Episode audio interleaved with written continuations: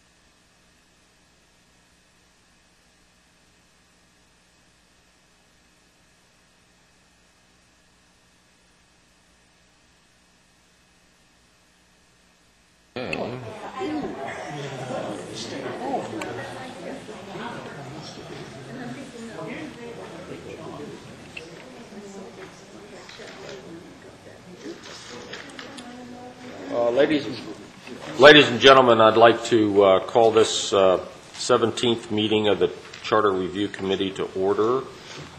Uh, Shirley, could you make the usual announcements and call the roll, please? Certainly. If you have a cell phone, if you could turn it to the silent position, that would be appreciated. The agendas and and speaker slips are located in the back of the room. If you wish to speak, please complete the speaker slip and turn it into the assistant clerk at the front. We have assisted listening devices, should you need them, and this meeting is being video streamed and can be accessed from the city's website at the city's homepage. Now for the roll call. Joanne Fuller. Hastings. Grantland. Alan LaFaso. Here? Robert Murphy. Here. Chester Newland. Here. Chris Tapio. John Taylor. Tina Thomas. Jay Wisham. And Chair Edgar. Here. We have a quorum. Thank you, Shirley. Um, Staff comment, please. Mark? Just want to be sure that the committee has uh, copies of the additional materials that were handed out this evening. And to summarize briefly, you have received a, an email from Rick Bettis dated November 14th. That's the first document in this series of five that's stapled. The second is a memo from member Chet Newland. Third is an email from Blair Bobier with the New America Foundation, one of the speakers that previously addressed you. And those are followed by two bios for the speakers, two of the three speakers this evening, LeeAnn Pelham and Daniel Purnell. Thank you, Mark. Um, Okay, committee member report out. This is the item where the committee members report on meetings they've uh, had. Cecily? Um, I spoke uh, last week on Tuesday to the um, downtown group of Sacramento Association of Realtors.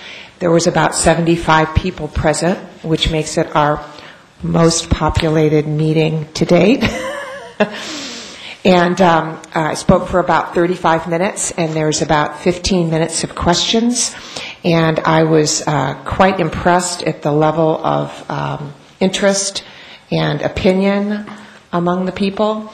And one thing that, just to summarize it, that that I think um, I'm going to talk about it later tonight is that there seemed to be some real interest among this group in taking a look at the the districts versus at large positions on the council. council. And there did seem to be quite a bit of disagreement with uh, the vote from last meeting to make the council full time. That would, did not was not a popular decision among the people at the meeting. I do have one question, and that is, who is the author of the attachment 2B? Does Sacramento need a new form of government? It's no place on the document. Believe that's uh, Common Cause organization. That's not No, no, that's the League of California, or I mean, the League of Women Voters. League of Women Voters. Okay. That's their uh, study piece that they. The other question that I had on those correspondence was from the Sacramento Black Area Caucus. They they talked about a position which a couple of the committee members held, and that is department heads should be appointed by the mayor, confirmed by the council, but they didn't say anything about the city manager. Are you aware what their position is on that? No, I- we're, we're not. We did we did read the, the document, but what, it was addressed to the committee, and we did not receive any additional correspondence from them, phone calls or. Okay, emails. so they, they actually took no position, or was it implied in what they, All we received was the letter through the mail. okay. Okay, um, Cecily? Uh, Thank you. She's finished. Oh, um, Chris? Um, I was going to ask the same question as Cecily about the, the origin of this document. If we would just um, have this on the website updated to reflect the source and maybe on the document itself, say League of, League of Women Voters, um, I think it would be helpful. Okay. Let's see. Okay, any other um, items on, under uh, committee report? Okay. Uh, We're on item one. Um, On the minutes, there are some corrections, and Shirley, Yes. um, we ought to record Cecily's no vote on the uh, full-time council, I believe. Which item is that? I'm sorry. Uh, B, 5B, Oh, my apologies. Okay. I think she was the no vote. I will go back and verify that. You're certain you are? Okay, she's shaking quite, yes, okay. We we are Okay. confirmed then. So I will make that correction as well as under item three, under action, it should say committee, not commission. And uh, the second line should say supplemental as opposed to supplement. Okay, with those corrections, um, any other corrections, additions, deletions? Okay, could I have approval of the minutes, please? Uh, Moved by Mr. Murphy, seconded by Second? uh, Mr. LaFaso. All in favor? Opposed? Minutes are approved.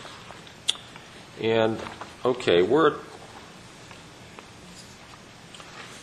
uh, item two, I guess we've gone over the correspondence at this point. Is there anything more we need to say? Okay. All right, uh, are we ready for the speakers at this point, Mark? Yes, and just to give you an overview of how we've organized the speakers, we have three speakers this evening that will speak to you on uh, the topic of ethics officers and ethics commissions. The first will be John Steiner uh, with the City of Austin, Texas. He is an ethics officer, he, I'm sorry, he's the integrity officer for the City of Austin, Texas, and a graduate of the University of Texas and University of Texas School of Law. Um, He will be followed by a two-person panel discussion um, with the Executive Director of the San Diego Ethics Commission, as well as the Executive Director of the uh, Oakland Executive uh, Ethics Commission. And so with that, uh, what I'll do is connect Mr. Steiner to the, to the meeting right now and allow you to get started. Ms. Hastings? Um, I had, for background, if you have a couple of minutes, Mark, I'd appreciate it.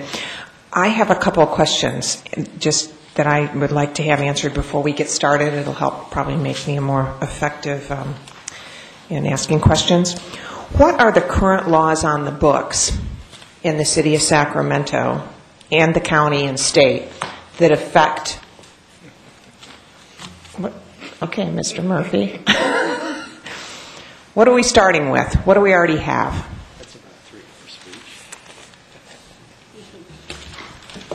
And Ms. Bisharat and Mr. Prestwich are looking over at me. So let me just give you a brief overview of, and I can only do it briefly.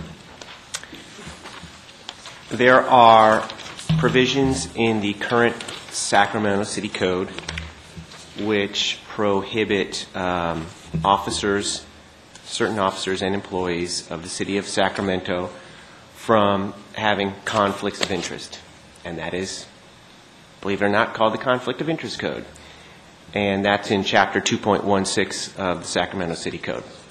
Uh, It essentially prohibits any um, employer or officer having any interest in any kind of contract.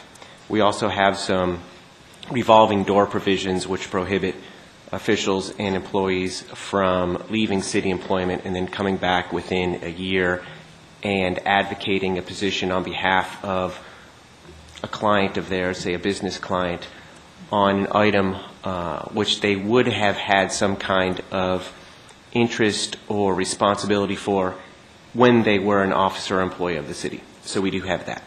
The city also adopts annually a conflict of interest code, which is not in the code, but is a separate ordinance, which uh, sets out in detail the kinds of information which must be disclosed by employees regarding their um, financial interests, et cetera.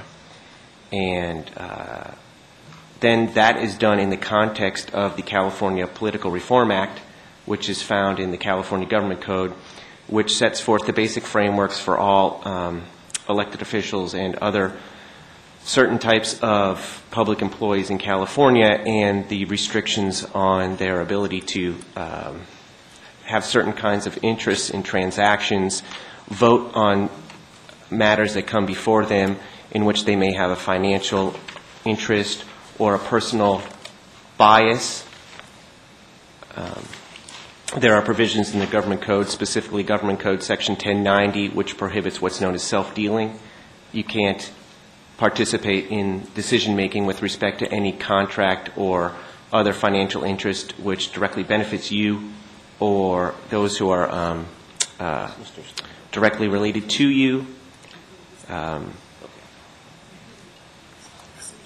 Those are the biggies that dictate, that kind of constrain elected officials in any case, and also other employees who have decision-making ability on what they can and can't participate in when engaging in their official duties. Okay, you started off by saying that Sacramento Code prohibits officers and employees. Does that include elected officials? Yes, Okay, thank you. there's a definition, Chapter 2.16, if you, you can find it on the, on the web. Okay. Well, it has a specific definition for officers and employees. Uh, One one more question, and I was asking if there's any existing commissions that, that, in the city of Sacramento, that do deal with these type of issues? Well, not any city commission, but of course, the Fair Political Practices Commission, which deals with the Political Reform Act, is located here in Sacramento, right down on J Street. Um, But they deal not specifically with the city of Sacramento. They do have jurisdiction over Sacramento officials as all other local uh, government officials statewide, and state officials also, but they're not specific to the city of Sacramento. The Compensation Commission is an existing commission that I noticed in some of the other cities in the, the uh, comparisons that we had for our packet tonight, combined a Compensation Commission with an Ethics Commission, or something more or less like that. So could you just briefly describe the existing Compensation Commission, how it's set up, how often it meets? The, as we discussed last week, the Compensation Commission is, was added into the charter earlier this decade. It's found in Charter Section 29. It sets forth a five-member body, um, independent commission, appointed as all commissions are, uh, essentially within the city of Sacramento, but with a specific um, assignment that the uh, commission chair shall be a retired judge. But in any case, the commission meets once a year, and they set for the following year the compensation of the elected officials in the city of Sacramento, and they do that on the basis of comparing um, the compensation of like jurisdictions. They have to set a, I believe it's a, the terms in there, reasonable uh, compensation for the members. But they have no jurisdiction as any kind of ethics commission. They're solely a compensation commission. And they only set the compensation for the council and the mayor? Yes. No other- No, no, that's not true. They set the compensation also for the boards and commissions. Oh, yes, I'm sorry, yes. For, the- other than elected officials, the- the- those commit, boards and commissions who receive compensation, commission members will receive compensation, committee members, as you are well aware, do not. Gotcha. Thank you. I- Mr. Ta- oh, I'm sorry, I wanted to add, and Shirley could probably speak to this, I think there's a state law that requires ethics training of the council and all the boards and commissions also, and Shirley, maybe you could speak to that. Thank you for taking that question, Matt. It's AB 1234. It was, a- right, that was enacted, I believe, two years ago now, um, that required, or three or four, time flies, but at any rate, it's, a- it- every, um, they must, every other year, have a two-hour required course that has been certified, and um, a certificate is issued at that time that they have completed it, and that is a requirement of that code. And that's for all elected officials? Yes. Exception school board. And commissions. And, and the commissioners, exception of school board, he says. yeah. Uh, Mr. Tapia? To follow up on Turn you on. Hastings' question, to follow up on Ms. Hastings' question, um, the city also has ordinances, I believe, um, dealing with campaign finance reform or contribution limits, and also lobbyist registration. Yes, that, that's true too, although I was not anticipating that that would be directly related to her question about kind of the ethics thing. That's, that's campaign ordin, that's campaign finance, which restricts the amount of money, you know, individuals can give to any elected candidate and how much they can take and, and spend on their campaigns, which is not, I guess some people could argue whether or not that's related to ethics, but not Well, the, directly um, so. The backgrounder we got from the Institute of Local Government um, lists some of the different statutes that different cities and the ethics commissions enforce, and that's one that you've se- I've seen more than once in here. Um, So it would be helpful to kind of get that breadth of, you know, the range of laws in the charter they might do, what other cities do, and we can figure out if it's worth having a committee, a ethics commission. if the committee were to make a recommendation, it could frame it, you know, in in any way it wanted to, to subsume those uh, duties into the commission. Yeah. Mr. LaFaso? Um, Most of what I was going to say was to ask what Mr. Tapio asked. I'll just uh, state for the record that I think those issues are relevant. But the other question I was going to ask was, wh- what are the staff responsibilities for I mean, again, we have, a we have local campaign finance laws, we have some local uh, uh, lobbyist rules. I, I, I- I, know how executive branch agencies have some of their own individual responsibilities for political reform act compliance, and if, I assume, city council members and board and commission members have to file Form 700s just like we all did, but to the extent that somebody makes a complaint about a city official, are there any city staff responsibilities where those kinds of actions go that exist in city government today? Do you mean if uh, a citizen called up and made a complaint that a official or employee was perhaps, you know, doing something unethical or in violation of the Political Reform Act? Is that your question? How that would be handled? Um, Or any other relevant uh, provision, maybe the city provisions that you cited?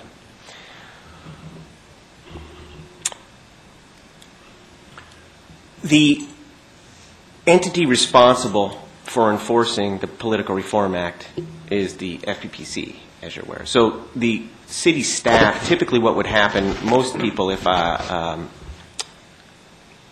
who would have knowledge of some kind of violation, I- you know, I'm personally not aware of anyone making complaints. We don't have, to my knowledge, a centralized complaint location, but I suspect most people would contact the city clerk's office to inform the city clerk um, I- I- of issues they perceive um, with respect to an official's decision-making and whether or not they have some financial interest in what's going on. Those complaints, um, citizen-type inquiries or do get made on a occasional basis, but um, usually they're the kinds of um, citizen input you would expect from someone who's, who's suspect of city government and is just curious as to why someone was participating in a decision when they know for a fact that they have some kind of financial interest which may or may not be in fact grounded in fact. Um, but there is no, to my knowledge, I don't know if the city manager's office receives similar kinds of information, but um, to the extent there is any alleged violations of the Political Reform Act, those would need to be referred to the FPPC or the district attorney's office, who is responsible for prosecuting um, any violations. I I guess I cast too wide a net with my question. I know that no- there's no city enforcement responsibilities for Political Reform Act, but I thought there were some administrative responsibilities. But I'll shift the focus of my question. Um, Suppose a former charter officer left state, city government six months ago and registered as a lobbyist under the city's lobbying codes and started lobbying. Um, That looks like that would be a violation at several levels of city requirements. Where would I take that complaint as a citizen? Well, I'd have to look at 2.6 2.16, and I could look it up. I'm not sure if it's a misdemeanor or a felony under our code. But if it's a city code violation, the city attorney's office is responsible for handling misdemeanors under the city code. If it's a felony violation, that's within the purview of the district attorney, and only the district attorney could um, handle that prosecution unless there was an agreement by the district attorney to allow the city attorney's office to handle felony prosecutions, which has not happened so far.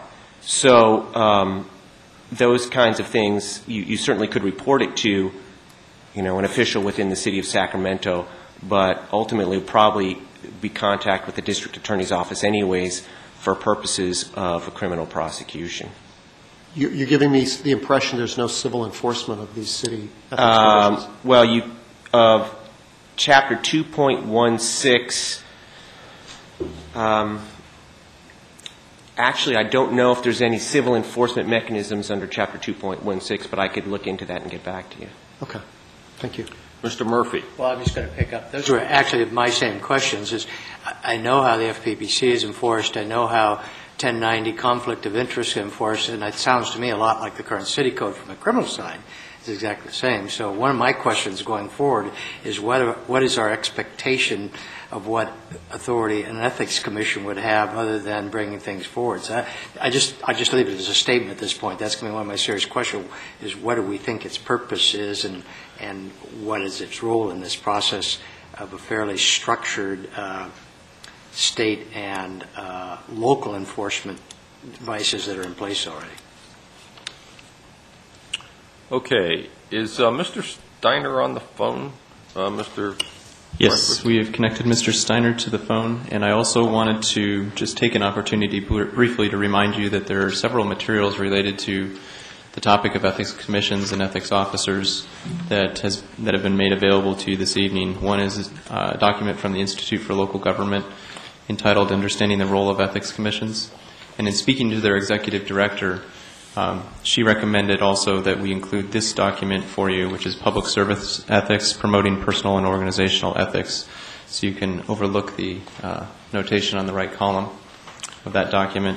In addition to that, we received information from Emily Piers from California Common Cause, summarizing some ethics commissions in California cities.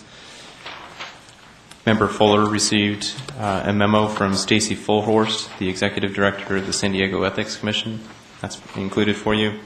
And then staff also put together a survey, essentially survey data related to ethics structures in your benchmark cities, including uh, both an eth- from an ethics officer standpoint as well as an ethics commission standpoint. Half of the cities, the data we pulled from a City of Austin survey that was done about a year ago, a year and a half ago. So we did about half of the research, have to credit the City of Austin for the other half of this research. And uh, tonight you'll be hearing from Austin, Oakland, and uh, the City of Los Angeles. So with that, um, Mr. Steiner is on the, the phone. He is the integrity officer for the City of Austin, Texas.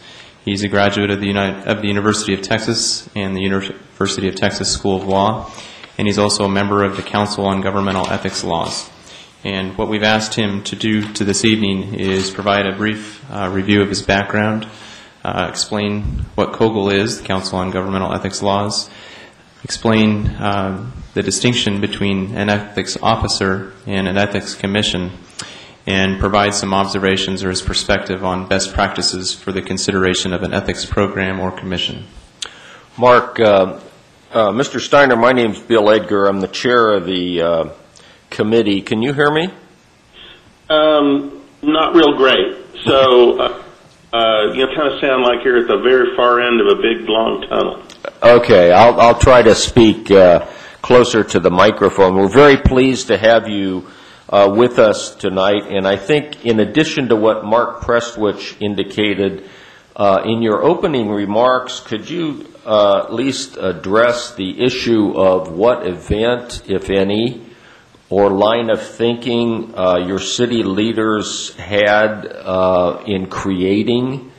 Uh, what prompted the creation of your position? Was it an event or particular um, activity that occurred, or and what were the political and organizational challenges you faced as you took uh, your uh, took your responsibilities on, and what are the benefits that you've seen so far? And we appreciate your being here tonight, but go ahead with your statement, please. All right. Well, um, as uh, as Mark said, I'm the integrity officer for the city. That means I'm sort of the uh, corporate ethics and compliance officer. Uh, uh, in the private sector, I think that's what my job would probably be called. Um, I'm an attorney by trade, uh, and for uh, oh about ten or twelve years before uh, I took this job, I was a, a division chief in our city attorney's office, which is you know one of the heads of one of the various divisions in, in, in that office, and uh, so uh, essentially I was. Uh, head of the section of the city attorney's office that dealt with uh, open government, ethics issues, elections, and other uh, issues that were unique to government. And uh, what I found was I was spending more and more of my time on ethics issues.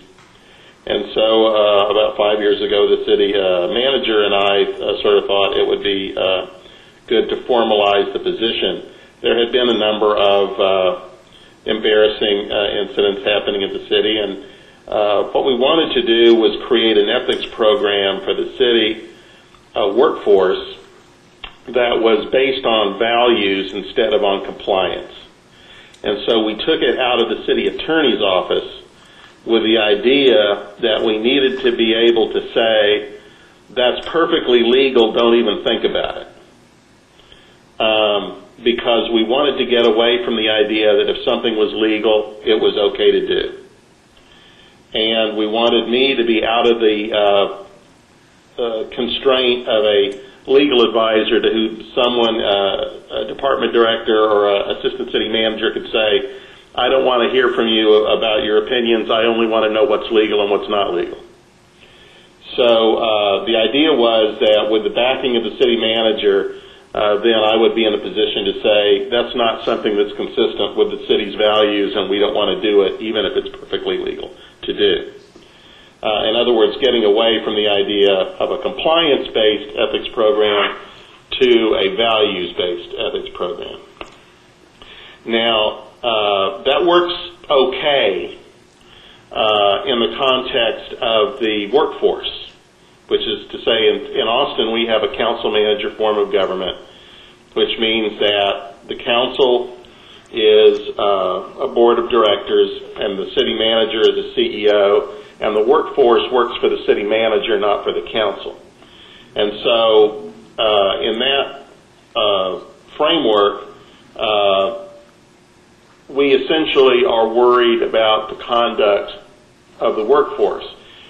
I'm also completely willing to help the council offices as much as I can with their issues, but we never forget the fact that I can't tell them to do anything and they are not subject to uh, any kind of disciplinary action by the city management. So essentially, other than criminal process, they're answerable only to the voters. And while I'm happy to try to help them, I don't have the same sort of relationship with them that I do with the uh, workforce that is uh, subordinate to the manager. And in that respect, my job is probably not going to uh uh, fill some of the uh, issues that you might be thinking about need the uh, attention of, a, of, an ethics commission.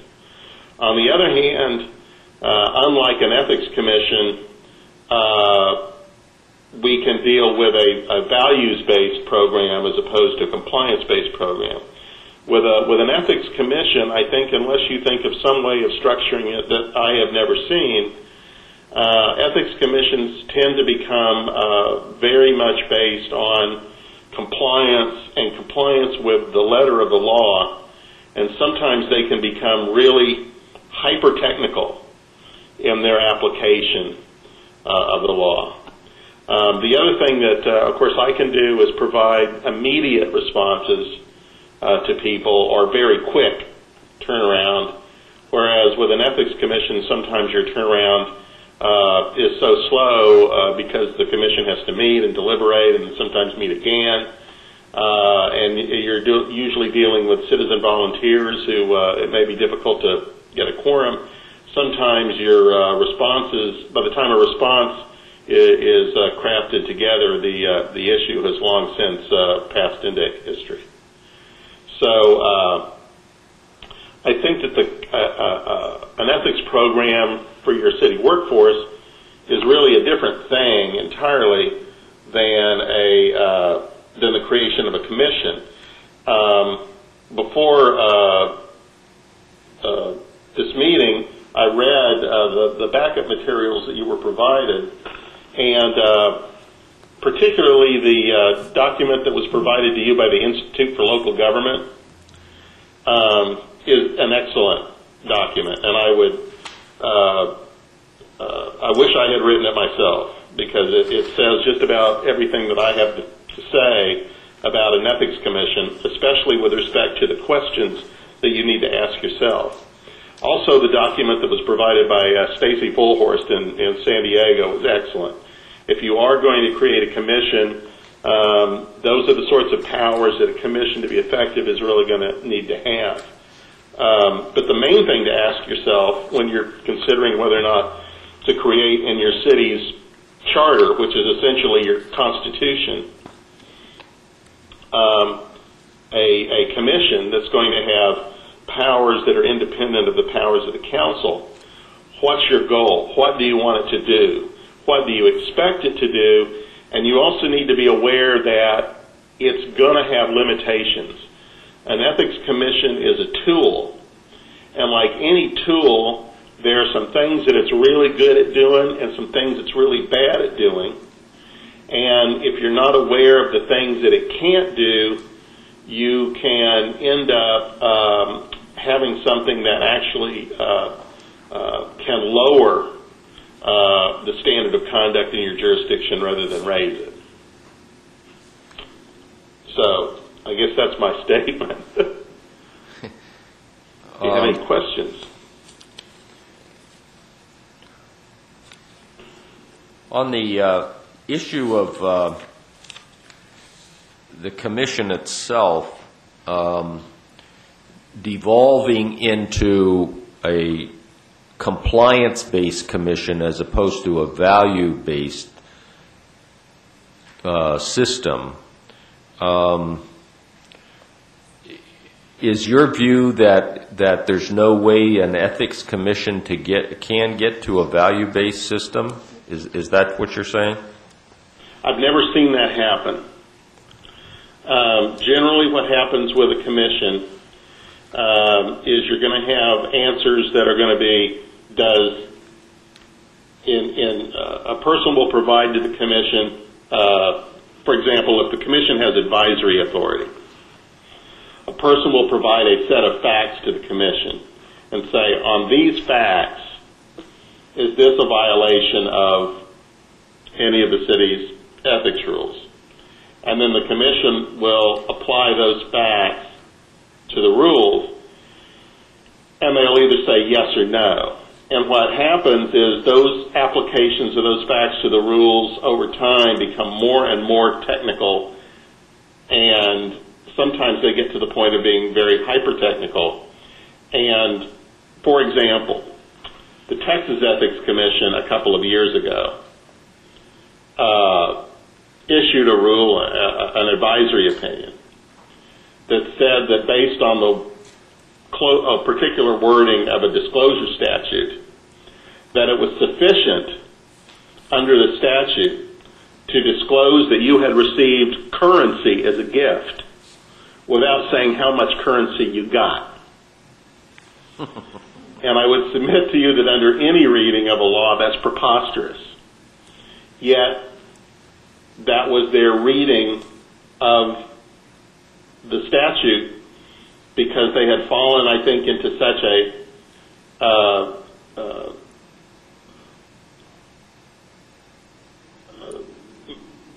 sort of blinkered view of the law that they lost sight of what it was for.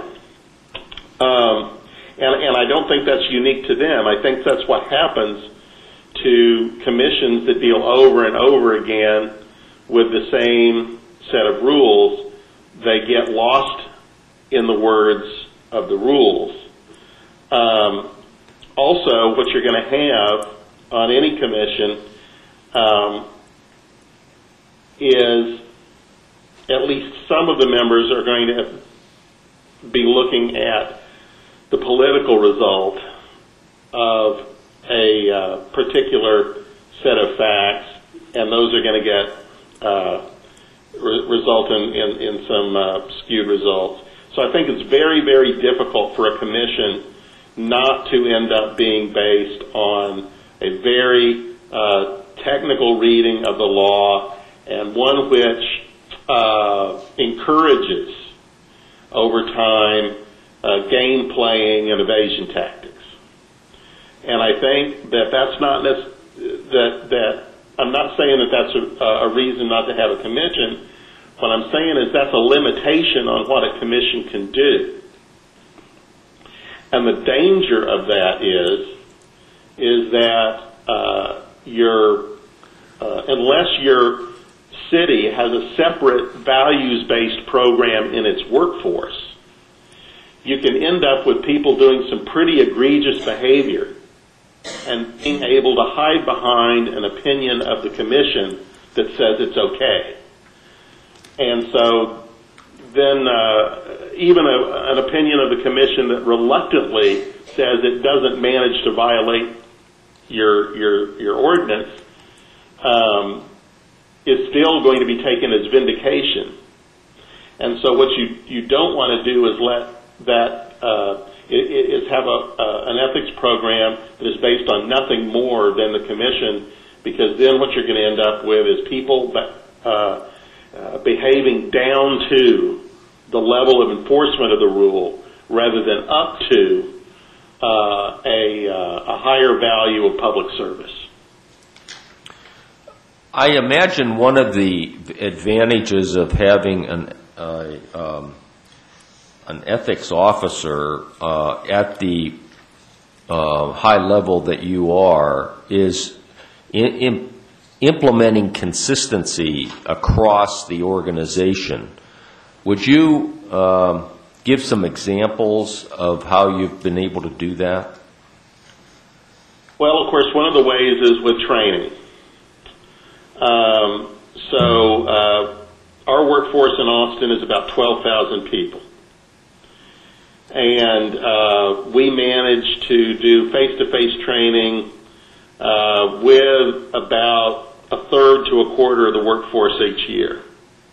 Um, and I think that we need to, to get more, but that's what we can do with the resources we've got currently. That's done a lot over the past five or six years to start to change our culture.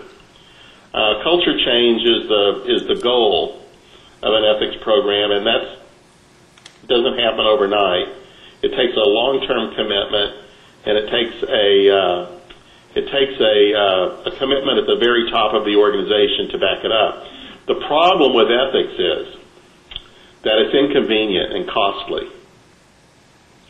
Um, and uh, people in management who get to high levels in management tend to be can-do people who got to high levels of management by getting results, and a lot of time they got those results by overcoming obstacles. And uh, you need to change the culture so that ethics aren't seen as an obstacle, but just seen as the way we do things. And uh, that's the biggest challenge you've got is to uh, get your managers uh, on board, and particular to make have your managers uh, accept the fact that even though it's costly and inconvenient, that's the way it's done, and to get your frontline managers uh, to sell it to your workforce.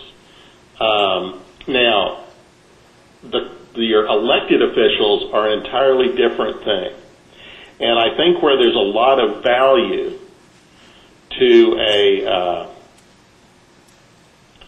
to an ethics commission is with respect to your elected officials, because your your city management, if you've got a managed city a manager form of government, a council manager form of government, can't impose any penalties on uh, or uh, or have any meaningful enforcement powers with respect to your elected officials, and that's something that an ethics commission can do. Uh, though keep in mind that they will uh, hold them to a, uh, uh, a compliance standard rather than a value standard, but that's better than no standard at all. And so I think that where the thing can have value is with respect to your, your elected officials. Now, keep in mind that you're, you know, uh, if you're comparing yourselves to, say, Los Angeles or San Diego, uh, keep in mind that those are much bigger jurisdictions. And then, uh, you, you know, uh, in particularly in the case of Los Angeles, it's like a state. So, are you going to have enough? Uh, uh, are you going to have enough issues to keep your uh, your uh, ethics commission busy, or is your ethics commission going to be a part-time deal that's run out of your city attorney's office? Because that's going to change the nature of how it works too. Our experience here in Austin uh, has been that uh, we had an ethics commission created 20 years ago or so, uh, not in our charter, but in our, uh, but by ordinance, and it has really uh, sort of uh, fallen into complete disuse. Really, all it does anymore and this is no criticism of the fine folks who serve on it, but all it does is organize candidate debates uh, during our uh, council elections, and that's really become about its only function. Um, there hasn't been a complaint filed with it uh, that I can remember in, in, a, in a decade. Ms. Hastings? If you And could, that's not to say we haven't had some pretty spectacular ethical issues. It's just that that's not an or, uh, something that people use. I was wondering if you could share with us uh, approximately how you break down your time in terms of um, working with employees, training, dealing with complaints, uh, if you get involved with the elected officials, just kind of give us an overview of how you spend your time. Um, I would say that the bulk of my time is taken up with counseling with individual employees on uh, conflict of conflict of interest issues and uh, use of uh, city resources issues and purchasing issues. Purchasing issues is uh, is huge. I spend an awful lot of time on procurement. Um, uh, training, I would say, probably takes up uh, a quarter or a third of my time, and that's doing that's uh, actually conducting classes, uh, ethics classes in various departments. And I have an assistant who uh, probably spends about half of her time uh, doing training as well. Um, but uh, and uh, she spends part of her time uh, working on uh, leveraging our resources uh, on uh, computer resources and and things such as that. But I would say that uh, for me, uh, I spend an awful lot of time uh, answering questions from individual employees. Uh, Mr. Rofaso? Thank you, Mr. Steiner. Uh, Thank you, Mr. Steiner, for taking the time to uh, share your information with us. I'm interested in the elected official candidate side of the coin that you spoke about. And I was wondering if, just, just to give a little context, you could tell us a little bit more about what kind of uh, provisions apply to candidates and elected officials in your jurisdiction. Um, And also, I have to say, you intrigued me by your last comment about no complaints having been filed in a decade, and I, I, I- I think you implied there weren't any violations in a decade, there were just no complaints in a decade. Right. Um, I, yeah, the, the, the, uh, well, the city of Austin has a pretty full array of ethics provisions. Um, the, we, uh, with respect to, uh, gifts, uh, use of government resources, conflicts of interest, uh, lobbying, and campaign finance, uh, all, we regulate all of those things more strictly than state law does. So uh, we don't have anything uh, here at the state that uh, that the state regulates that we don't regulate also and more strictly than the state does. So uh, we uh, have uh, pretty extensive uh, campaign finance regulations, and those you, uh, it's not untypical that candidates in council elections uh, accuse each other of violating them. Um, we have uh, quite a bit of lobby activity. Uh, we, of course, have lobbyists trying to uh, uh, wine and dine both city of- officials and city employees. Um, now, with respect to the to the council, um, I provide them with advice when they ask for it, and uh, I provide them when they uh, each year with a are each time there's a, a need for a revision with a with a handbook on uh, the city's ethics rules, which I can uh, give you all a copy of that book easily uh, electronically. Um, and uh, but other than that, they're pretty much on their own uh, unless they ask for advice. And there's not anything that if they choose not to take my advice, there's not much I can do about it. So uh, as I say, the uh, other than the the wrath of the voters, uh, they don't have much to fear from city administration. Um, the uh, even a complaint with our ethics commission could result at maximum uh, with a very stern letter indeed. Um, so uh, there's not, they don't have much to fear in the way of enforcement unless uh, they did something so egregious that uh, that the district attorney took notice of it. And fortunately, we haven't had anything like that here. And uh, you know, knock wood, we won't. Uh, though we would be about the only large, we I think probably are the only large city in Texas uh, that has escaped that. Um, and so uh, we're we're happy about that record, and we hope it it keeps up. Um, the uh, our our ethics commission has got jurisdiction to uh, hear sworn complaints on a variety of violations of our ethics ordinances, but uh, it's just not. It just doesn't happen. Um, every now and again, someone will, you know, uh, I, I, you know, I really try to remember one, and uh, I think there may have been a few filed that the, the the commission found it didn't have jurisdiction over, but I can't think of one uh, that where that actually led to a hearing at the at the ethics commission uh, in in the last ten years, and maybe before that there might have been one, but it was it was really kind of uh, very frivolous. So I'm saying uh, ten years is a conservative time uh, to say that we haven't really there's been no activity in, on on that front. So that's really kind of just completely fallen out of disuse. Um, and, and, and that leaves the Ethics Commission really as uh, pretty much uh, organizing candidate debates, and that's about it. Just one follow-up. So I would say we have an example of, of uh, maybe a negative example of, uh, of, of, uh, of how to set up a uh, uh, an ethics commission. Uh, the commission does, can't do much, even if it were to find a violation.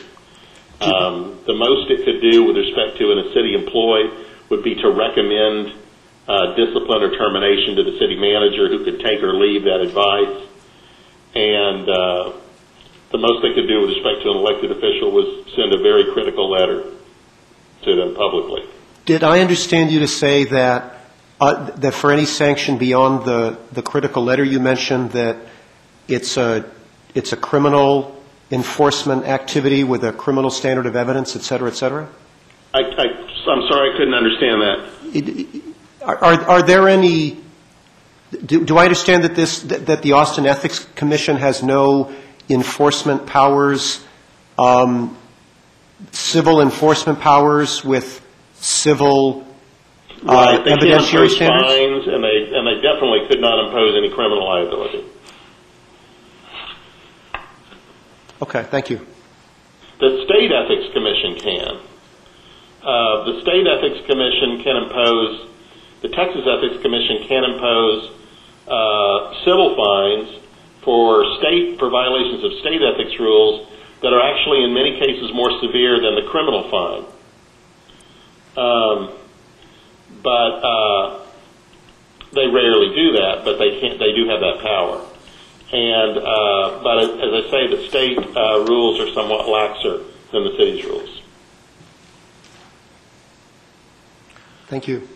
Mr. Steiner, on, uh, on balance then, would you say that the Ethics Commission, as opposed to uh, your office, which works with the management staff, is really, um, has little value for the city, or, or what, what is the bottom line of, of your uh, comments? I guess the bottom line of my comment is if you take the uh, the document you got from the Institute of Local Government, um, and the very first question they say is, "What is your overall goal?" And I think that's the question you have to ask yourself. Um, Sacramento is not like any place else. It's Sacramento. So, in, the, in thinking about whether Sacramento needs an ethics commission, consider what your climate is there and decide whether you need uh, whether you need it and what you need it to do. Remember that whatever you put in the charter is going to way outlive you guys, and it's going to be there for a long time because only the voters will be able to change it. So you want to put something in there that is uh, flexible enough to handle uh, the changing needs of the city as it grows. Uh, Sacramento is uh, going to only get bigger, and as it gets bigger, it may need the flexibility to uh, to to change this thing uh, that that you're going to create.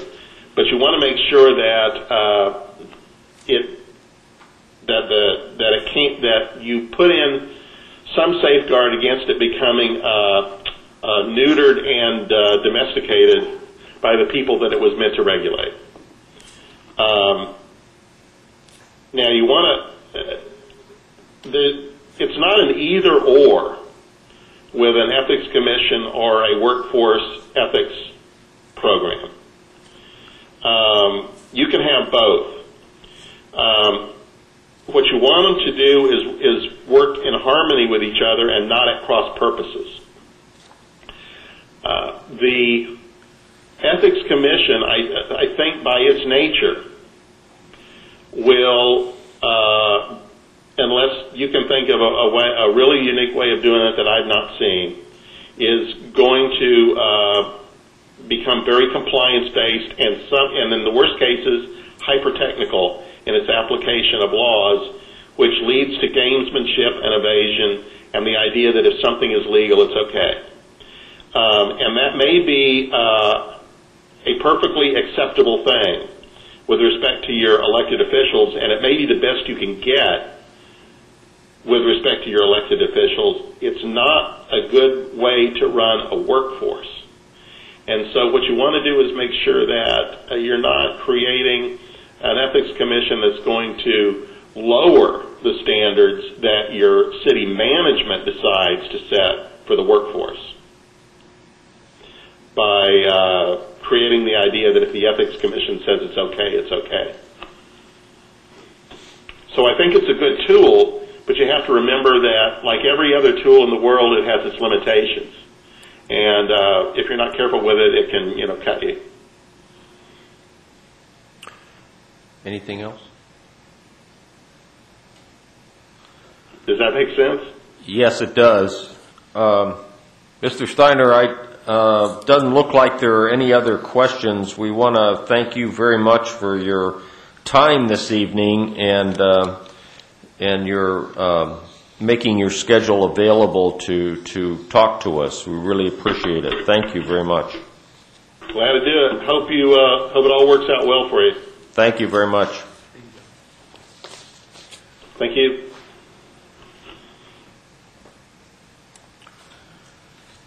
Mark, I think we're ready for the other folks.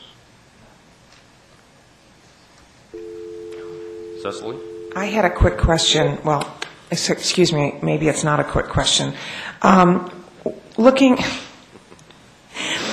the question's quick, the answer probably is not. Uh, What I want to know is, under the um, Chapter 216 Sacramento Code now, what happens if there is a complaint? Say that an elected official leaves office and immediately starts lobbying, or sometime within that time frame. What is a, how, what, what would someone do that discovers this? A member of the public, somebody in the, the um, city? What would be the process for complaining? And what type of enforcement mechanism is there?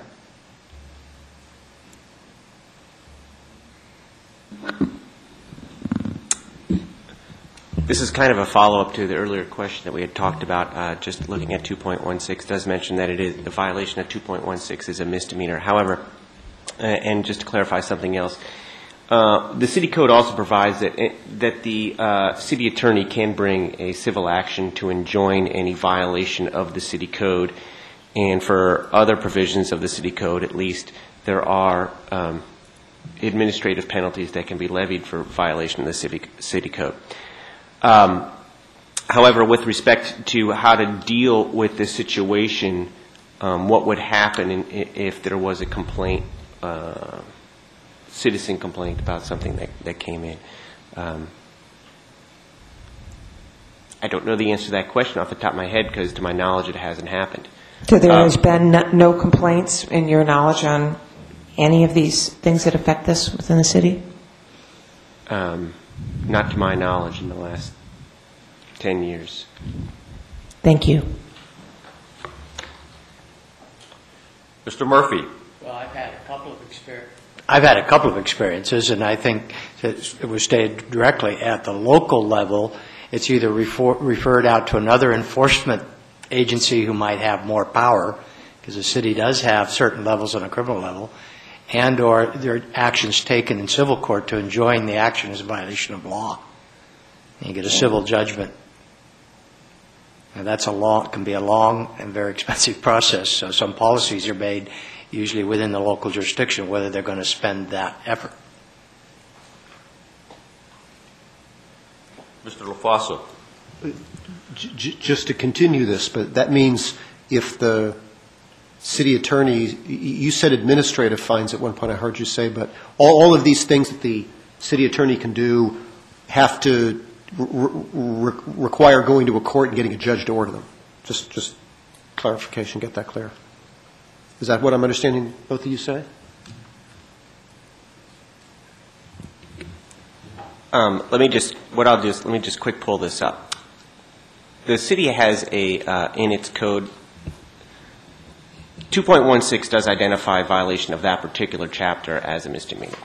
But the, a- any violation of the city code is subject to Chapter 1.28, which is the general penalty provisions, which provide that in addition to the, uh, whatever a particular chapter's penalties are, that uh, under, uh, that the city attorney may bring an action in court to enjoin any continuing violation of the code. Now, typically, that's the kind of thing that you, we, we in our office, code violation is you've got a car up on blocks in your front yard.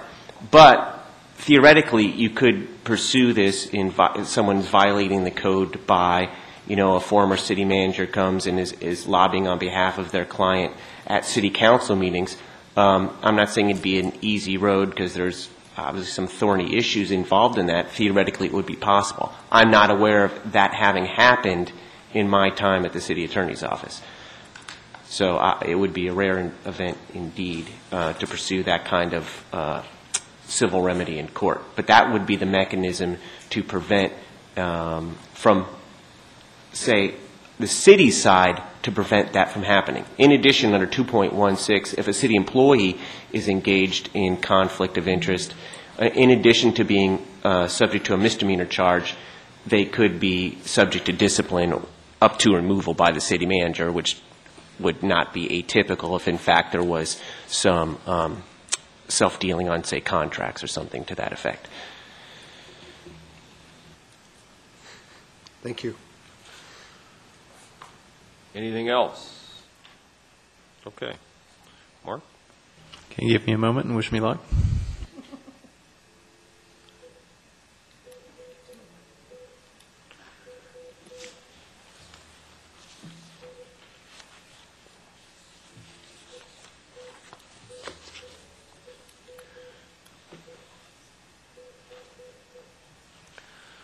I guess, uh, members, when, when we think about this, we ought to think about the management-based system and the commission system almost separate and distinct, uh, and how they work together.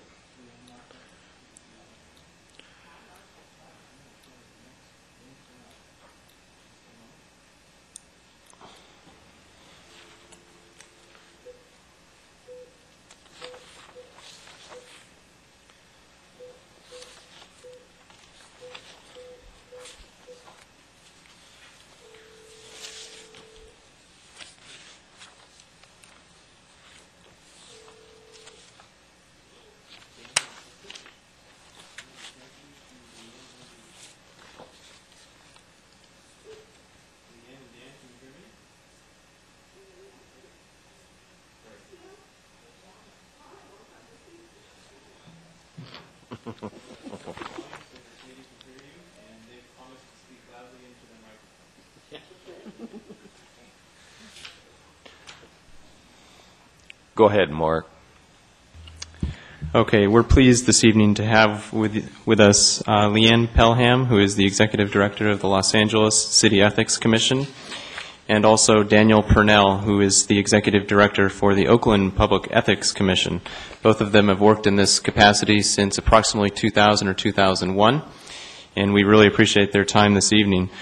I have asked them to provide a brief uh, review of their background and also an overview of the Ethics Commission in their city as well as their role with that Ethics Commission.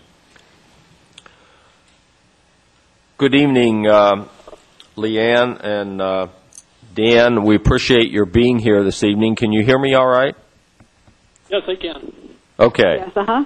Thank you. Um, in addition to the question that um, Mark po- posed, uh, in your introductory comments, could you, you please uh, indicate what event or line of thinking prompted your city leaders to create the the uh, ethics commission, and what were the political and organizational challenges you faced in putting it in place, and what were the what are the benefits you've seen so far of the ethics commission?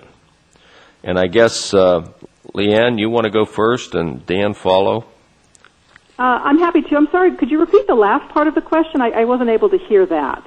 Well, I, I was just wondering what benefits you've seen from the Ah. establishment of the commission so far. Okay. Um, well, let me just um, say first, I'm happy to be a part of the conversation. I hope this, this is the sound is working all right for you. Um, let me just give a brief, very brief overview of our commission with the history for a bit of context, and then maybe I can speak to those two issues about some of the organizational challenges we face continually, as well as what the benefits are. Um, and I'll try and be brief. I know you have lots of questions you probably have for us. Um, our, ethics commission, as you, as you know, is a bit of a misnomer. We are an ethics agency, a public disclosure agency. We also have a partial public financing system uh, in the city, as well as a lobbying registration and disclosure ordinance. So even though we're an ethics agency, we're sort of those three issues under one roof, and we're soup to nuts in the sense that we do advice and training and education in our charter mandate, as well as compliance, public disclosure, and enforcement when that's warranted through administrative enforcement.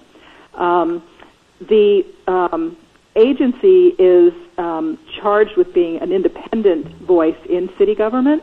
So we're both a part of city government because we're funded through the general fund, uh, and and our commissioners are appointed by different elected officials, um, and are um, um, uh, we're you know receive advice from the city attorney.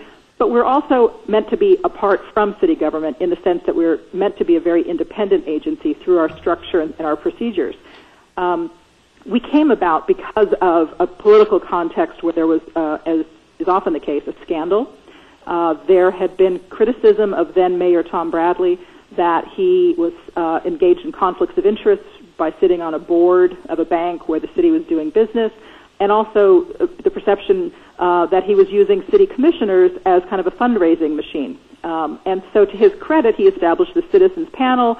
They took a year to study issues and to decide what recommendations they wanted to bring forward.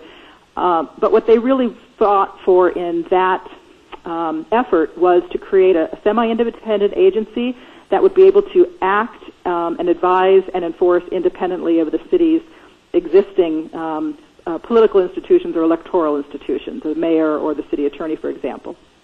Um, so the, the sense of creating um, essentially um, uh, uh, a referee um, for issues that arose in campaigns or in city ethics. They wanted somebody to be dealing with those issues um, when they hadn't been dealing with those issues previously. So they felt that it was important to have an outside agency do that. Um, and the legacy of Tom Bradley was to create this discussion about ethics in the city and to actually ultimately allow it to be put in place through the voter mandate, the, the charter mandate that, that you've probably seen a, a bit of at this point. Um, the, in, in brief, the, I guess that the challenges that we face are um, continually increasing demands for you know what we're supposed to do under our umbrella, our mandate, um, the issue of being resourced fully to meet those needs. Um, I think the benefit comes in knowing that people have a place to go to get advice and counsel and very aggressive public disclosure so that uh, the public can be equipped to do its job in holding people accountable. But I think the sense that there's somebody watching um, over the process, uh, the elective process and governmental process, and will sort of call it, people out when they've stepped over the line, is something that's a benefit for the city. Thank you. Uh, Dan, you want to make your opening comments, and I think we'll get into questions and discussions. Thank you, LeeAnn. You're welcome.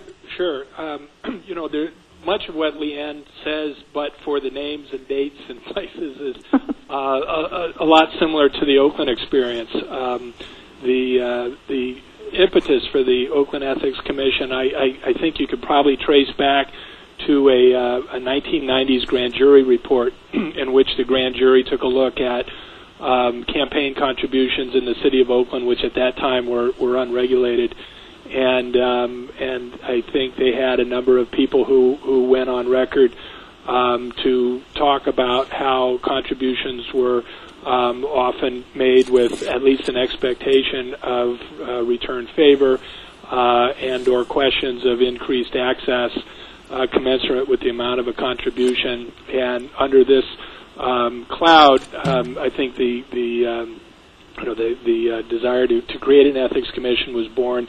In addition, and as that process went along, um, a, a politically charged uh, element um, um, grew out of this, and that was uh, at the same time the the issue of city council salaries. And as a result, uh, as often happens in politics, a compromise was struck so that the Oakland Ethics Commission was put on the ballot and approved by uh, Oakland voters in the form of a charter amendment. But within that charter amendment, um, the Ethics Commission, the Oakland Ethics Commission, was also made responsible for um, setting and adjusting annually city council salaries.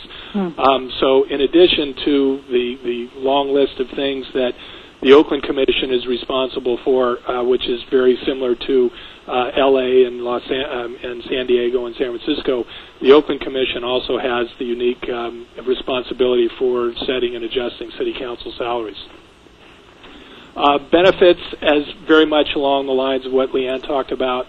Um, the, the the downside, I'm often asked if I could change anything about the commission, what that would be and I think it would be at first the name. Um, By the word ethics commission, we create a public expectation that all things ethical um, falls under the commission's purview, and hence I'll get calls about, you know, my neighbor keeps roosters. Is that ethical?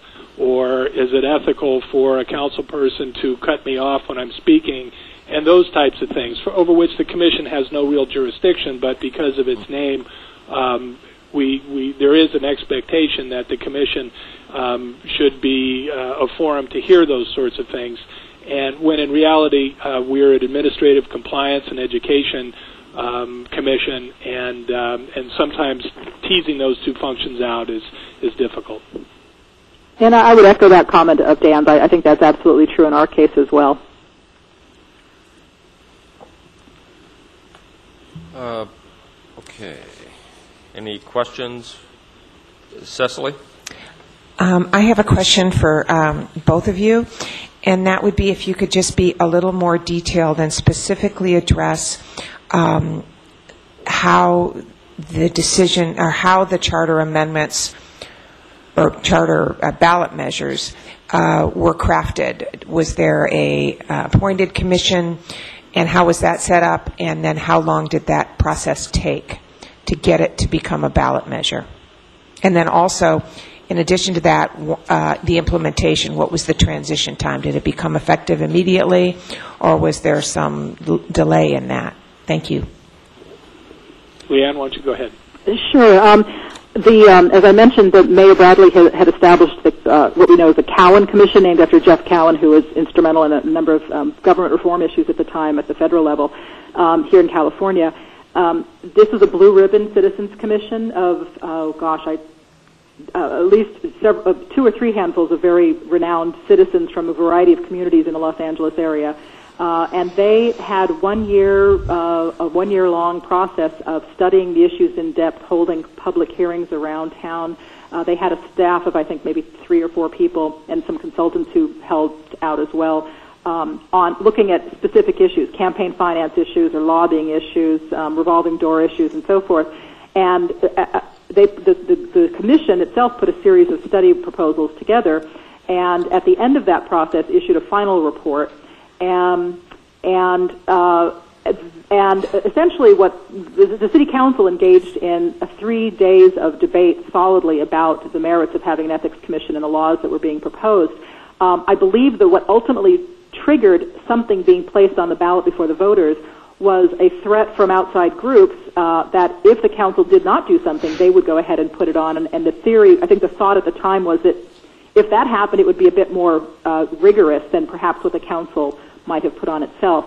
Um, but the council did approve um, our governmental ethics ordinance and our campaign finance ordinance, which when our pro- ballot measure Prop H was approved by the voters in June of 1990, those ordinances became effective. Uh, so our laws in LA originally took effect um, in most of our laws. We had some on the books prior, but um, most of the reform laws we have took effect, uh, uh, passed by the voters in June 1990, took effect July 1st, 1991, and the commission was uh, uh, up and running, fully staffed, probably in December of 1991.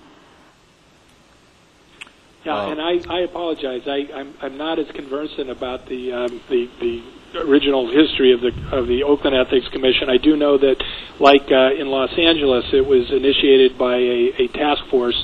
Uh, representatives of League of Women Voters and Common Cause, I know at that time was very active in the city of Oakland. Uh, a couple of ex-council members, uh, current council members, um, they put forward a, uh, uh, some draft language, which was then uh, debated and, uh, and and amended by the city council, and I and I believe that's where the element about setting city council salaries entered into it, and then the city council voted to uh, have it placed on the ballot, where it, it was uh, approved by the voters. Um, within about 12 to 18 months, I believe, the city council then uh, adopted the uh, enabling ordinance for the commission uh, because the charter language pretty much states that uh, the commission's functions, duties, powers, authority shall be uh, delegated to the commission by ordinance.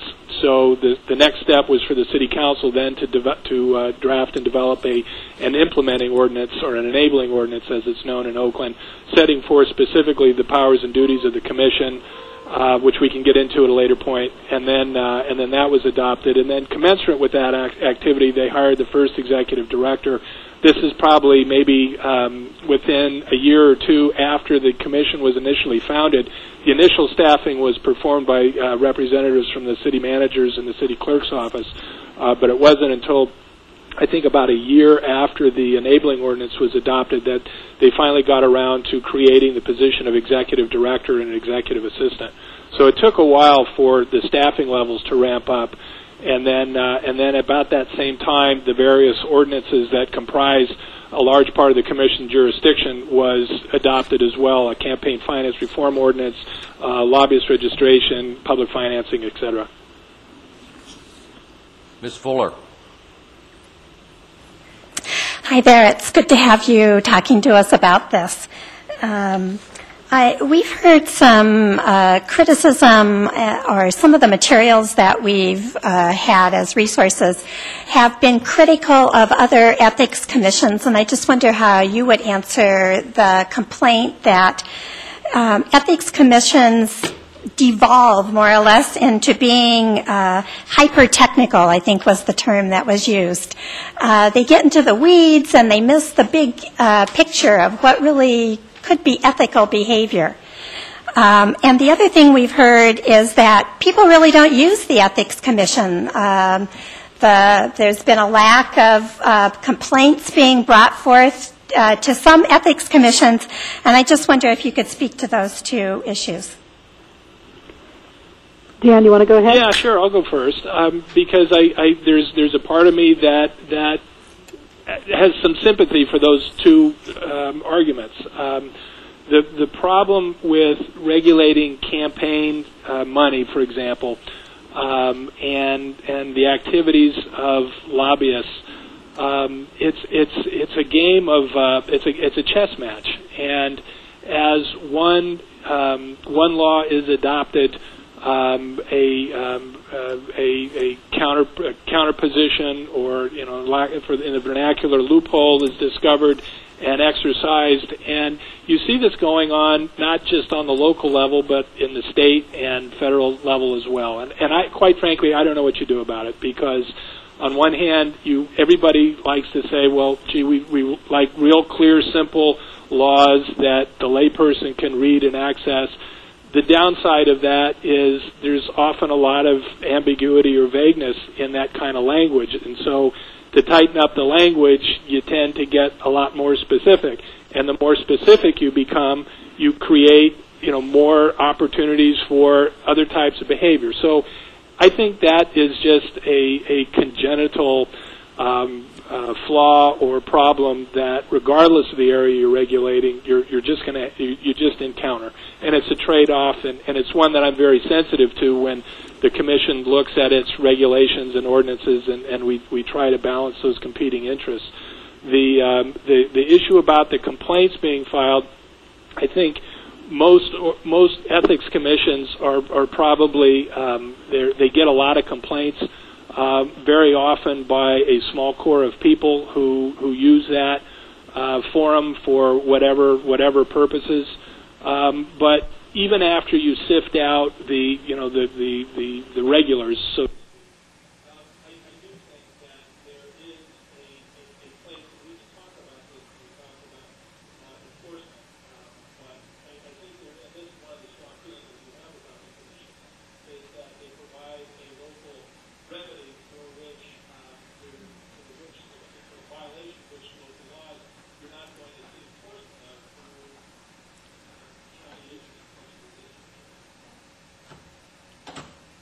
Well, and I, I guess I would just add, um, I think that if, if I understood the question correctly, the, the potential concern about the uh, ethics commission then being sort of hyper technical about the law, um, I think Dan's right. It is the first question is really trying to get the law to deal with the problem you think you're trying to fix. And the reality with how funds, how campaigns are, are waged and how lobbying occurs, and even the complexities of conflicts of interest or ethics standards in government, um, you know, that stuff can be complex. And so, you know, part of what, what everybody, what we try, we, we try to do is to try and, you know, keep the laws as simple as possible. We've got a lot of work to do on that front at our agency, for sure. Um, but I think, you know, when people talk about it, hyper-technical enforcement of the law as being a criticism um, of how ethics commissions might work, because that's where it plays out mostly for us. Um, my response to that is that, you know, we, we should fix the laws and we shouldn't be, you know, we shouldn't be um, concerned about agencies doing the work the voters set them up to do. Um, and uh, you know, so I think it's it's more important, and certainly from a historical perspective for our agency, um, one of the council members during a council debate talked about that it's it's so important um, for a couple of reasons. One is, you know, when you have laws on the books, and I'm, I'm sort of ext- um, paraphrasing here, but when you have laws on the books, it's most important that something be done about it when you detect that there is a problem, because if something is not done, um, then it does lead uh, to more cynicism that it's just sort of the quote unquote business as usual. Um, that you know that folks who um, who have responsibility to do something and act are actually just giving people passes for reasons that may or may not be legitimate. So our agency has come under pretty wide criticism from um, you know folks, respondents, uh, and and some and other folks, uh, political attorneys for for being so focused on. Um, calling violations as we see them and not being shy about uh, trying to remedy them with our enforcement process. But we see that as, as really fundamental to the job that we're set up to do. Um, and uh, you know, we do get a number of complaints that come in. We haven't had as much of, I think, an experience as as, as we have lately, historically, uh, of complaints coming in that are sort of superfluous, or maybe from you know a bunch of them from one source. Um, so, you know, we take those complaints seriously. We look at them. We try to ferret them out and make sure that, you know, we refer them to the appropriate agencies if they're not in our jurisdiction. But uh, certainly, you know, having the opportunity to bring a complaint forward and have it taken seriously is also, I think, one of the pieces of, of accountability that, that we created when we, you know, kind of create a contract with the voters to, to have an ethics commission in LA. Mr. Johnson? Thank you very much. Um, I had a couple questions, actually, and they may be interrelated. it has to do with um, um, the the ability to um, sort of track and to understand um, what is sort of inside the line versus outside the line I in terms of ethical behavior and or legal behavior. Um, at the federal level, the national level, there is um, this sort of bifurcated system where you have laws for elected officials, which sort of overlaps with laws for um, members who work for the federal government, civil servants, and political appointees. At the state, you have the, the um, Fair Political Practices Commission, and then you have um, uh, re- related um, uh, uh, ethic, ethic provisions that they oversee. Uh, and then locally, you have in some cities like LA and San Diego, um, ethics commissions.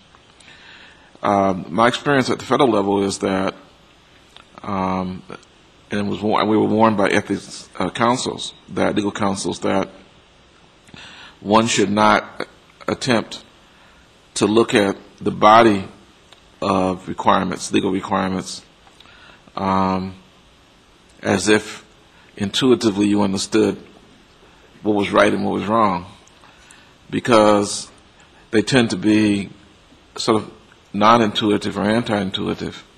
That is to say, when there's a problem that occurred and there wasn't a provision in the existing statutes or regulations to cover it, then a law was passed.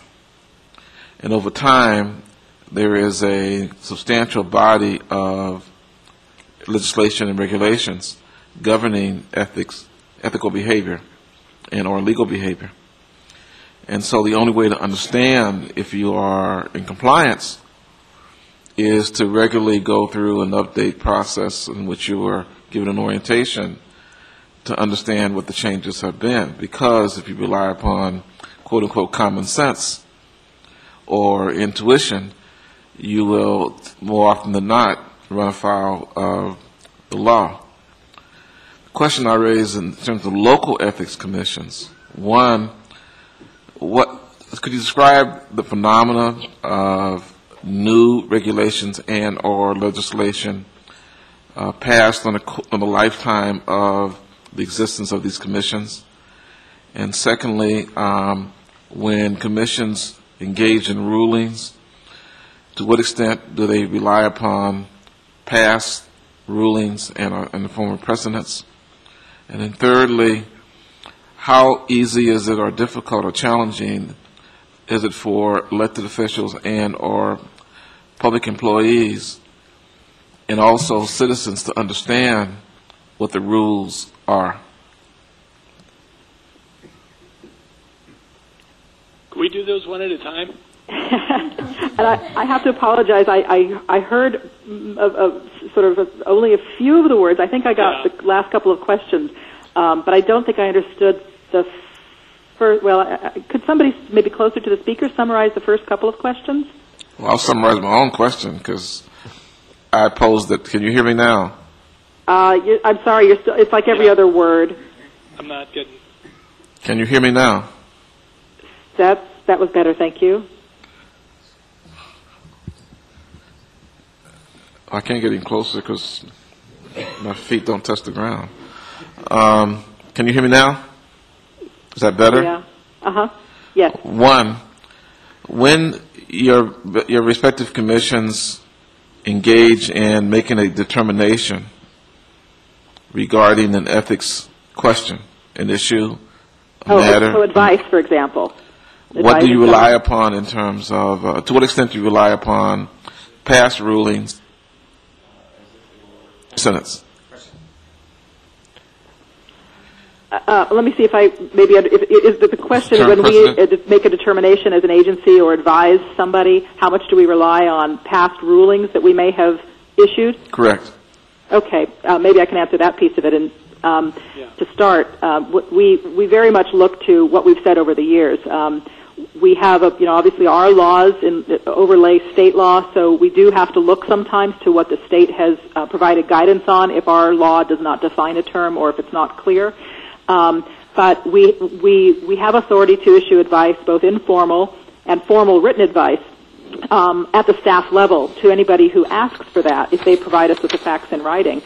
And, and when we're looking at those, the first question I always ask the staff is what, what have we said in the past? And if there is something that has changed, obviously in the law, or, or some new fact comes up that we haven't considered in the past, then, you know, that's sort of the fun part. You really get to think through what is the policy and what are we trying to, um, what is, what, what is, if the law isn't clear, what is the best advice we can give with the spirit of the law? But we absolutely look to what we have built on in the past, and if there has been some change, it's, it's because of a change in the law um, and um, uh, or, or new facts that we didn't have the opportunity to consider in the past. Um, so we do look to those past rulings. Um, I think, if I heard correctly, also uh, one of your other questions was how easy or difficult is it for elected officials or the public or uh, public officials, city employees, to actually understand what the rules are. Yes. And for us, that's one of the, the primary focuses that we have of our work. We're probably most known in the press for our enforcement work, but fully more than half of our staff is focused on doing that sort of front end work. Um, so, you know, how there, do you, there how are do you, things. How do you go about doing that? I'm sorry? How do you go about conducting that, that task? Yeah, how do we go about doing that is we, we do have mandatory training requirements, but in fact, the best thing is for us to be able to have a human being who answers the phone when folks call uh, we use a newsletter to uh, push information out as regularly as we can. Um, we also use what we call campaign updates or office holder updates or lobbying updates to sort of blast information out to different communities of, of, of folks that we regulate. Um, the, the question about how easy or hard it is for someone to access us, we try to make it as easy as possible by making sure if somebody calls in, they get a live body that day or a phone call back that day. Um, and to make sure that when we do give them advice, I think there's a tone and a tenor to that um, ex- information exchange that says, you know, we will treat your, your informal request confidential, confidentially. Um, you know, we don't announce to the world you've called and asked for advice. We want people to ask before they do something. And, and it is very easy for people to get advice from us if they, if they call. I think most people know we're there and have that, know that we have that function there's also sometimes people are hesitant to do that because they're worried it might turn into an enforcement case if they ask the question in the wrong way. And we have to remind people, as we do all the time, that our advice function is not a pipeline to create enforcement cases. Um, but it's a constant reminder of just being there, being accessible, being available, so people know they have a place to go and ask. But um, I think the, I think the answer for folks who've used us is that it is pretty easy to get advice from us. Yeah, I think yeah, I, I, I agree completely, and, and my experience is, is very, very similar. Um, we do a lot of um, front end work, so to speak, uh, in terms of, of education, especially with new candidates, and um, and we really try because the last thing I want to say, I've I've got a staff of one. Um, in addition to myself, and the last thing I want to see on my desk is, you know, is a complaint because it generates a whole bunch of work that, that I don't have a lot of time for. I, I mean, obviously, I, I get it done, it gets out the door, but it's um, you know it's it's one of those things where if I could spend you know 20, 30, 40 minutes on the phone with somebody uh, walking them through the laws. Um, as opposed to hours on the back end processing a complaint, I, I consider it time well spent. So uh, we do do a lot of uh, educational outreach, especially to candidates, especially to lobbyists, uh, and it and it is time well spent. I think one of the things just to add on to that is it, it really um, does require um, us. It, I think it's our our responsibility to make sure that we are out there. Uh, trying to find out what are the issues on people's minds. And so my the the, the, the person in charge of our advice program in the office, uh, informal advice program, all his folks handle the telephone calls. Um, you know, knowing um, what's going on, what kind of issues um, may be on the horizon for elected officials. If it's you know the time where the holidays are coming up, we know in October people are going to start putting together mailers for holiday greetings. And so, what do we need to remind people of at that point? about how our rules apply to what they can and can't do with public funds or with their campaign or office holder funds. So it's it's it's really trying to kind of step into to the people's shoes of, of, of the people that we're regulating to try and remember what questions they're likely to have on their minds and try and anticipate as best we can where those issues might be something we should be addressing through our materials or publications. Have two more questions um, to follow up, if I may. Uh, One, um, how large uh, are your respective uh, staffs? Uh, I'm sorry, did you ask the size of the staff? Yes, how large is, are each of your staffs? Thank you, that helped. Um, our staff is currently 24, uh, 24 staff members. And I, uh, I'm the executive director, and I have an executive assistant um, that I've always been able to fill um, somebody highly and overly qualified for that spot. But uh, the two of us, um, we uh, that's it. And so we uh, we pride ourselves in, um, in in doing as much in terms of the jurisdictional um, bandwidth as, as the other larger commissions, but uh, obviously we, we don't and, we, and certainly can't do it as well. Um, you know, so you, we we do a lot of prioritizing, and uh, um, but it, it I, I think you it's it's good that you have us both here because you kind of have um, you know the large the large model and the and the economy model uh, for you tonight. You can ask us questions about that. Um, one of the big distinction is is that in Oakland the Ethics Commission does not serve as the filing officer. Uh, LeeAnn, you have filing officer responsibilities, right? Correct. Yeah, and so the city clerk, as, as I'm sure in Sacramento, is the filing officer for purposes of, of state um, California Political Reform Act matters. Uh, we don't have that obligation, where San Francisco and Los Angeles do. But um, but yeah, you can you can create a model that, that works for you.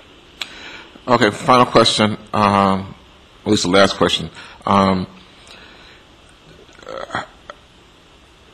a citizen or um, elected official or a city employee, where do they turn to find written information regarding past decisions, uh, opinions, and judgments? For, and also, do you have a website? Uh, yes, um, we, we have a website, and on our website we have all of our, uh, I want to say it's all of our advice letters on there that can be searched.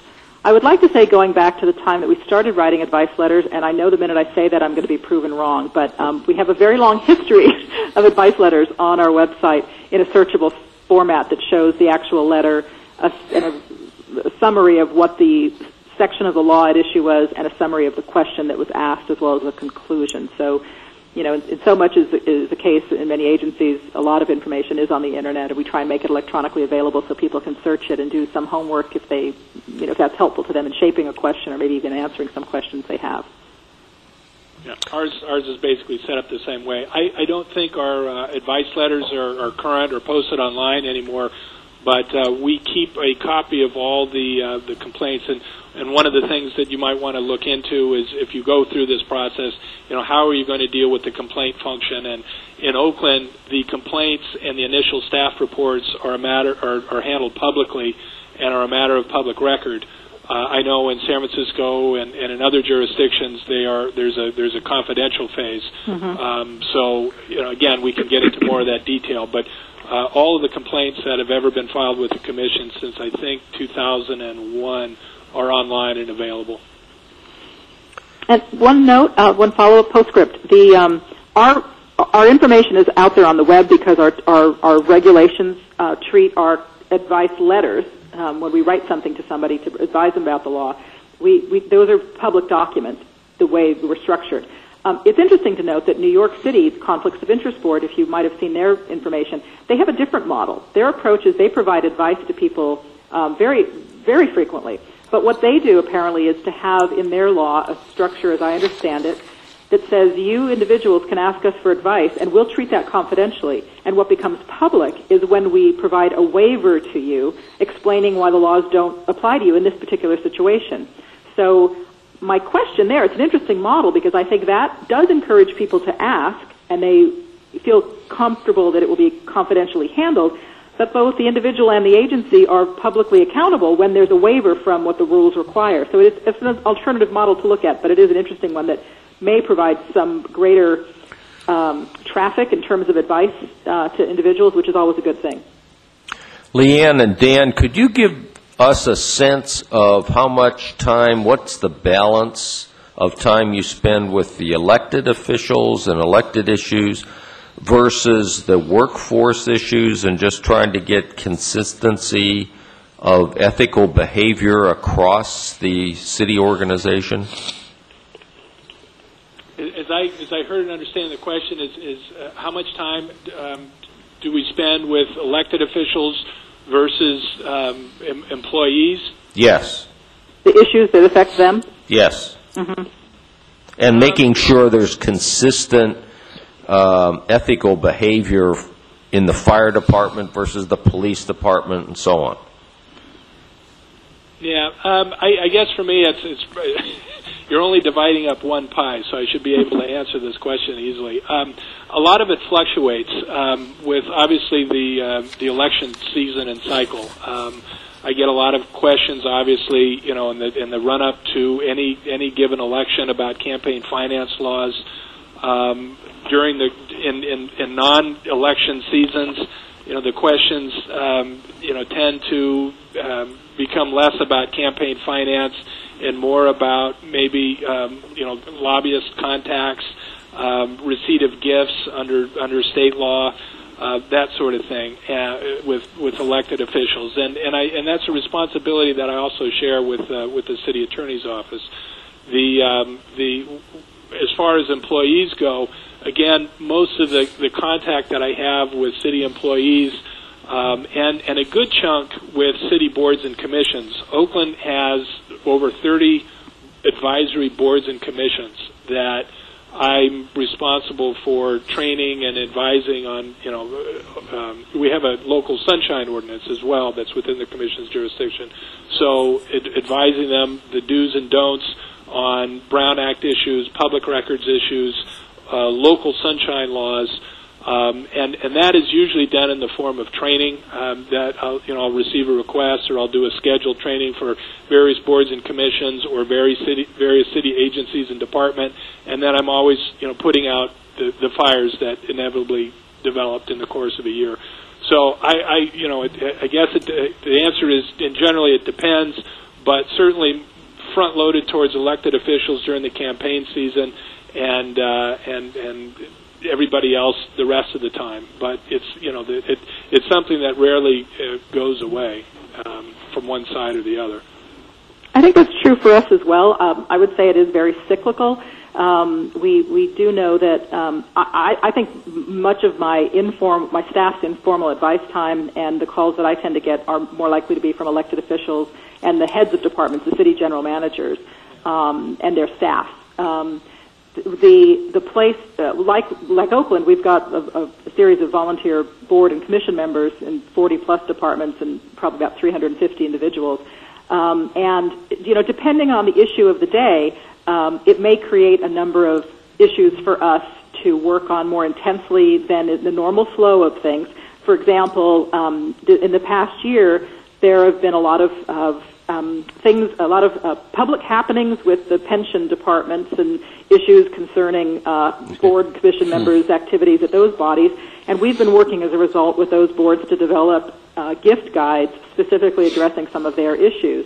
Um, similarly, similarly, when we had uh, several years ago a lot of pay-to-play allegations in the press about, you know, the airport commission or other commissions in town in the city, um, we really spent a lot of time working with those departments to try and uh, expand um, education and training efforts into those areas. So in some ways, it's not um, as though our, our priorities change on a daily or monthly basis uh, based on news headlines alone, but certainly when there's been a spate of, of headlines or concerns of, um, of you know, wrongdoing or allegations of wrongdoing, it will certainly we'll see an uptick in the in the work that we do with the departments. Um, but the elected officials and their staffs are always a very steady stream of work for us. They, they have lots of unique situations. They're very active. We have office holder account limitations in addition to the campaign laws in the city uh, and during the campaign cycle. So that the 15, 18 elected officials in the in the city um, can often uh, have a lot of questions for us as well. So. Uh, I, I don't have an exact percentage or a rough percentage. I wish I could give you. That might be more helpful, but but they are a steady uh, steady stream of, of our business. 18 officials. 18 elected That's- officials. I forgot about that. That's right. It's not many, is it? Yeah, it's a lot. Grant Leonard, did you have another question? No. Okay. Uh, Cecily? My question's been answered, thank you. Uh, Mr. LaFaso? I'm glad Mr. Johnson uh, spent some time on the advice side. I wanted to ask about the enforcement side, and I was just wondering if you could elaborate on what, what enforcement actions uh, at your bodies look like and what kind of tools you use when you have violations.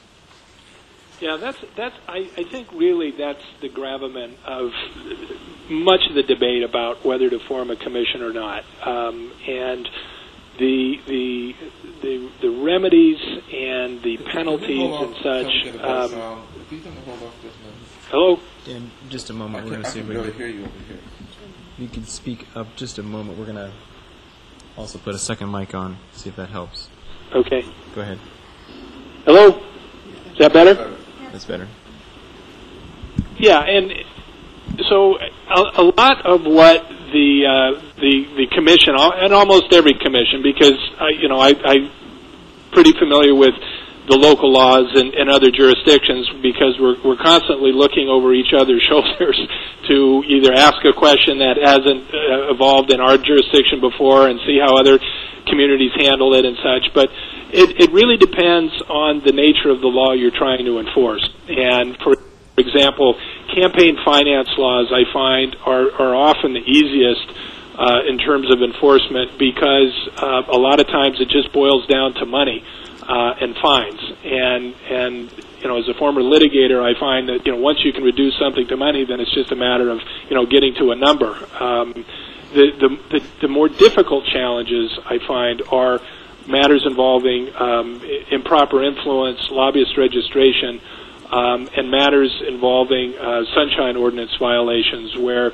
there are the, where the remedies are, are a little more difficult to fashion, and you're often uh, confronted with with um, you know so-called equitable situations where you know maybe maybe levying a monetary fine isn't the best thing to do. Maybe there is uh, an opportunity to require as a condition of dismissal an educational component or, or fashioning some relief in that way. So when when I'm asked about you know what enforcement powers do you have, uh, there, it, it kind of cleaves into two parts. One is well, do you have the right tools to enforce the laws that you have? And therefore, I think if you're going to have an ethics commission, you want to make sure that, that it's, the commission is empowered to do investigations. Um, you know, you, you should raise the question of whether you want to have have uh, subpoena power, uh, the power to subpoena witnesses, um, materials, that sort of thing. Um, and and those are and, and, a, a set of um, uh, complaint procedures that provide uh, fairness and due process to the parties involved. Then uh, the other part of the enforcement equation is well, what what kind of remedies and what kind of um, enforcement powers uh, should there be? And as I said, that's going to really depend on the nature of the laws you're trying to administer and enforce. And some laws are are, are amenable to the kind of you know a fine uh, equation or a penalty, monetary penalty. Other laws, uh, you you need to be more creative, and and that's where the challenge is, at, at least that I've encountered with the Oakland Sunshine Ordinance and the uh, the Lobbyist Registration Act. Well, uh, for us, we do. I think you asked about the tools, um, and Dan mentioned subpoenas. We do have the, uh, the structure that we were set up with, and the um, uh, the enabling statute in our ordinance, in our uh, charter um, provisions, uh, does uh, give authority for us to issue subpoenas, and, and notably, they occur at, at, the staff level. Um, unlike other agencies that, that might be um, other models, uh, it's not the board that has to determine whether to begin an investigation or to initiate something. they also don't issue subpoenas. That's something that's delegated in our structure to the staff uh, uh, specifically me, um, at the recommendation and with you know evidence from my staff that that's nothing that we need to do. Um, the um, uh, we have a, a, our administrative enforcement regulations, which uh, I think interestingly are very due process heavy. Our job is to make sure we're doing fair and rigorous enfor- enforcement, and, and, while preserving these due process rights of, of, those folks who fall under our, our enforcement um, process. But it's something that our commission is actually starting to take a look at, or will be starting to take a look at in the coming year, and that is, you know, to what extent we can still preserve those those um, those those rights um, while streamlining the process so that it's not overly cumbersome. Um, and that's both a resource issue as well as just um, getting to the conclusion and the resolution of an enforcement case uh, as, as timely as possible. Um, Dan mentioned the campaign finance issue as issues as some of the easiest to enforce. Uh, that that certainly can be the case when you have. Um, for our office, you know, it, it's a function of having the filed statements with us as the public disclosure agency. Um, we also are mandated to do um, campaign audits when candidates raise a certain level of, of, of money in their campaigns. So those kind of those processes are already in place when we refer something from the campaign or election season to our enforcement staff, for example, it's very straightforward in most cases to get to an enforcement remedy, um, a monetary penalty or a settlement agreement, if the facts and the law warrant that. Um, you know, those again, they tend to get most of the public attention, but our, our audit work and our enforcement of audit findings, in fact, is only about 10% of our enforcement staff's time. So sometimes this is one of those, I think, cautionary tales in terms of being clear about expectations people bring um, when there is enforcement, but uh, enforcement, um, a very uh, small portion of your work can have a very disproportionate sense in the public um, because of the sensitivity of the issue and the fact that these are folks who are running for office and they're going to have opposition researchers watching down the next you know election for things that might might be beneficial to them. Um, camp, the ethics ordinance um, issues for us are actually much more time consuming. Um, sometimes cases can boil down to a he said, she said if there simply aren't more than two people in a room in a conversation. Um, we've had some of our most voluminous enforcement work come from having to look through, you know, contracts and, and emails and so forth. So um, it, it, it, that that is the area where I think for us is is most challenging to get through uh, enforcing in, in, um, uh, ethics cases because of the nature of the, the provisions that we have. Anything else from the committee? Okay, uh, um, LeeAnn and, and uh, Dan, I'd like to, uh, on behalf of the committee, thank you for taking the time out of your busy schedules to, or evening schedule, to be with us th- this evening. We very much appreciate it. Is there anything else you want to add before we close this session?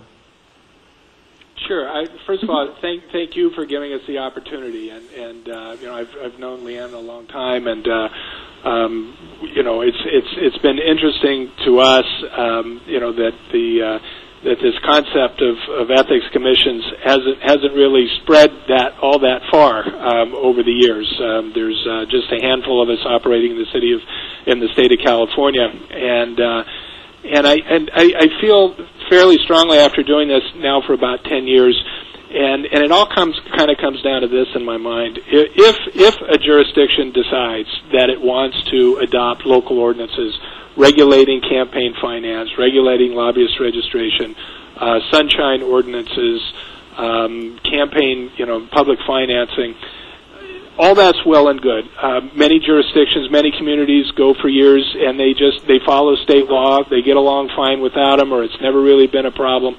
Um, but for those communities where it, it becomes a problem, very often initiated by some kind of scandal, um, then they begin adopting these laws. And if you're going to have these laws, um, I, I, I think that it's important to really think through how you're going to have them administered and enforced because if if if the penalty is is is misdemeanor penalty um, I think you're going to have a really hard time depending on your jurisdiction getting the interest of a district attorney to to enforce something. And and the benefit I think of a local ethics commission properly authorized properly empowered properly staffed is that these local laws will get the administration and the attention that they deserve if the community is, uh, you know, chooses to go that route. Um, without without an administrative enforcement mechanism, and I guess you could do it with an enforcement, you know, hearing officer kind of model. Um, but but you you do need to, to, to think how you're going to administer and enforce these laws. Um, and and that's where I it, you know I think it comes down. And, and once you make that decision, then of course there's a lot of ways you can structure a commission or, or, or you know staff it. Uh, like I said, we've been able to function with uh, a very lean staff over the years. Um, it exhausts me personally, but I find it interesting, so I stick around. But uh, but you know, it doesn't it doesn't have to come at you know with with uh, a lot of different employees. There's just like I said, there's a lot of different models for doing that, and and you're doing the right thing to to, to consider these in a uh, you know in a, in a very temperate environment. It, it sounds like um, you're not responding to a great scandal, and that's always a good thing. Um, and if there's anything further that I can help out, either you know come back and talk to you again, or just help out on the staff level, I'm more than happy to do it. Thanks very much, Dan. I, I would add uh, and echo uh, a lot of what Dan said. I mean, it, I I think particularly when he said there's, there's, um, you know, he's an example of the economy model. I'm glad he didn't call us the luxury model. Um, but, but you know, different jurisdictions set up their their approaches for different reasons. Obviously, they are very, you know, we're all in unique circumstances and unique jurisdictions and unique political um, climates. And so, you know, the one of the, the opinions that I always share with people when they ask my view on this is that you know, whatever you do, know what it is that the problem, what, what the problem is you're trying to attack. And uh, there is not a cookie uh, cutter way that one size fits everybody. It's important to tailor the solution to, to what are the things that you're trying to achieve. And my advice was always, if you are um, going to take a piece of this, take however big a piece you want to take, but do it with all the gusto you've got. As Dan said, you've got to have good laws that support it, the resources to do it sufficiently, and then people to, to and around that process with a will to do the job. Um, and I think that's true whether it's um, an ethics commission or if it's a, an advisor, an ethics advisor type model. Um, for, for me, I think I, I always view this work as about uh, an independent voice that's going to give people a straight answer as opposed to a politically um, couched one or a politically uh, slanted one. And I think it's really critical that there is accountability. Whatever it is that you do, um, what is the accountability plank, you know, in the in the bridge to getting to where you want to be, and, and and helping the public know that what whatever efforts you're taking are being undertaken seriously and meant to really accomplish something. Because otherwise, you know, any effort is just going to create more public cynicism, in my view, rather than uh, try and address it and create public trust, in, in, in, which is something something we all we all want very very much. So, uh, you know, again. Um, I've got lots of opinions. I'll spare you all of them this evening, but I really do uh, appreciate the chance to, to be part of the discussion. And as Dan said, if there's anything that my office or I can do to help get you any information as you continue to think about these issues, we'd be more than happy to do that. Um, it's, it's very important work and really important conversations you guys are having about this. So I'm just glad that we could be a part of it. Thank you very much to both of you. Uh, Mr. LaFaso, you had one other question. Yeah, I had one last question. Uh, Mr. Purnell, you, you, said something earlier, and I wrote down a note about working with spending spending a fair amount of time with new candidates. And as someone involved, that's me, with some grassroots political activity with poorly funded uh, political actors, I find that uh, volunteer grassroots political organizations can find themselves pretty daunted by campaign finance reporting requirements, et cetera, et cetera. And I was wondering if that's what you were speaking to, that, that the Ethics Commission is a place where uh, grassroots-oriented political volunteers find a, a, place where they can get their questions answered about technical rules, et cetera. Well, I, I kind of think that's that's one of my you know real val- value adds in this process because we've we've already acknowledged that you know, campaign finance law is is not for the timid. It's it's complex. It can be very, um, you know, daunting. And one of the things I try to do is is just try to explain um, things to uh, to you know organizations. I you know I see a lot of uh, you know grassroots candidates come through the come through the process and, and they really struggle. I mean they, they do. They they can't afford the, the campaign attorneys um, they, uh, you know, and, and one of the things I always recommend is, you know, if you're gonna if you're gonna do this, take a couple extra bucks and and and, and find somebody who's who's a competent campaign treasurer.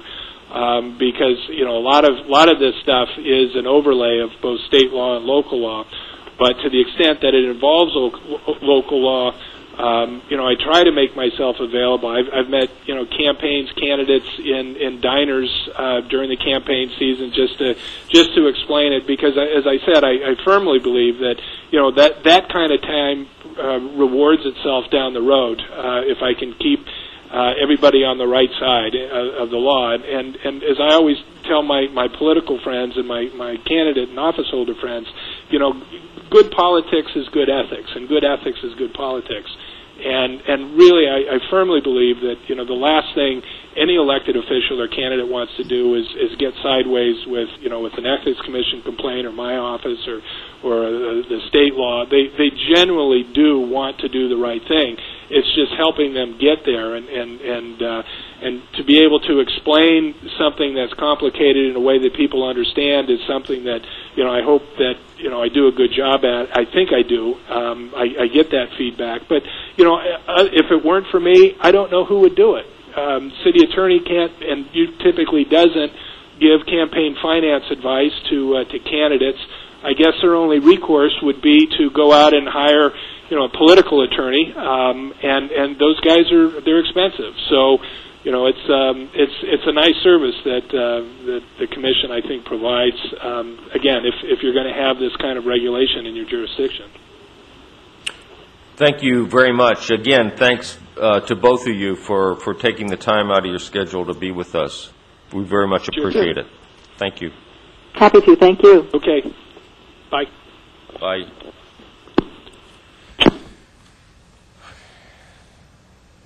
Okay, any uh, closing comments on this issue? Okay, where do we go from here, Mark?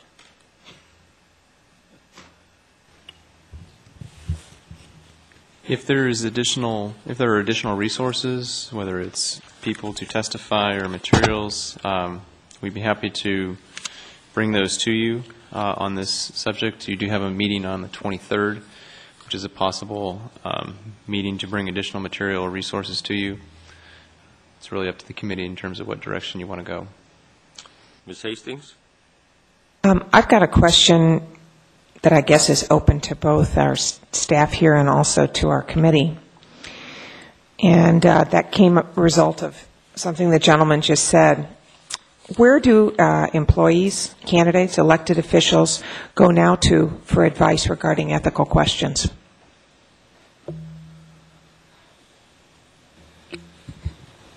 I can answer, you can answer. Um, Member Hastings, um, there is a provision in the city code under the conflict of interest chapter that allows employees and officers to uh, request an opinion of the city attorney um, with respect to a particular potential transaction.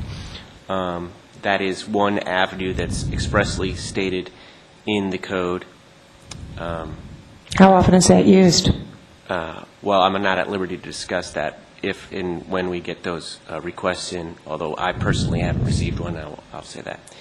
Um, The, uh, for what Mr. Purnell just said is that candidates, uh, including incumbents who are essentially always considered candidates for the next election, um, they do have outside counsel or political consultants they use for the campaign issues, the campaign finance issues.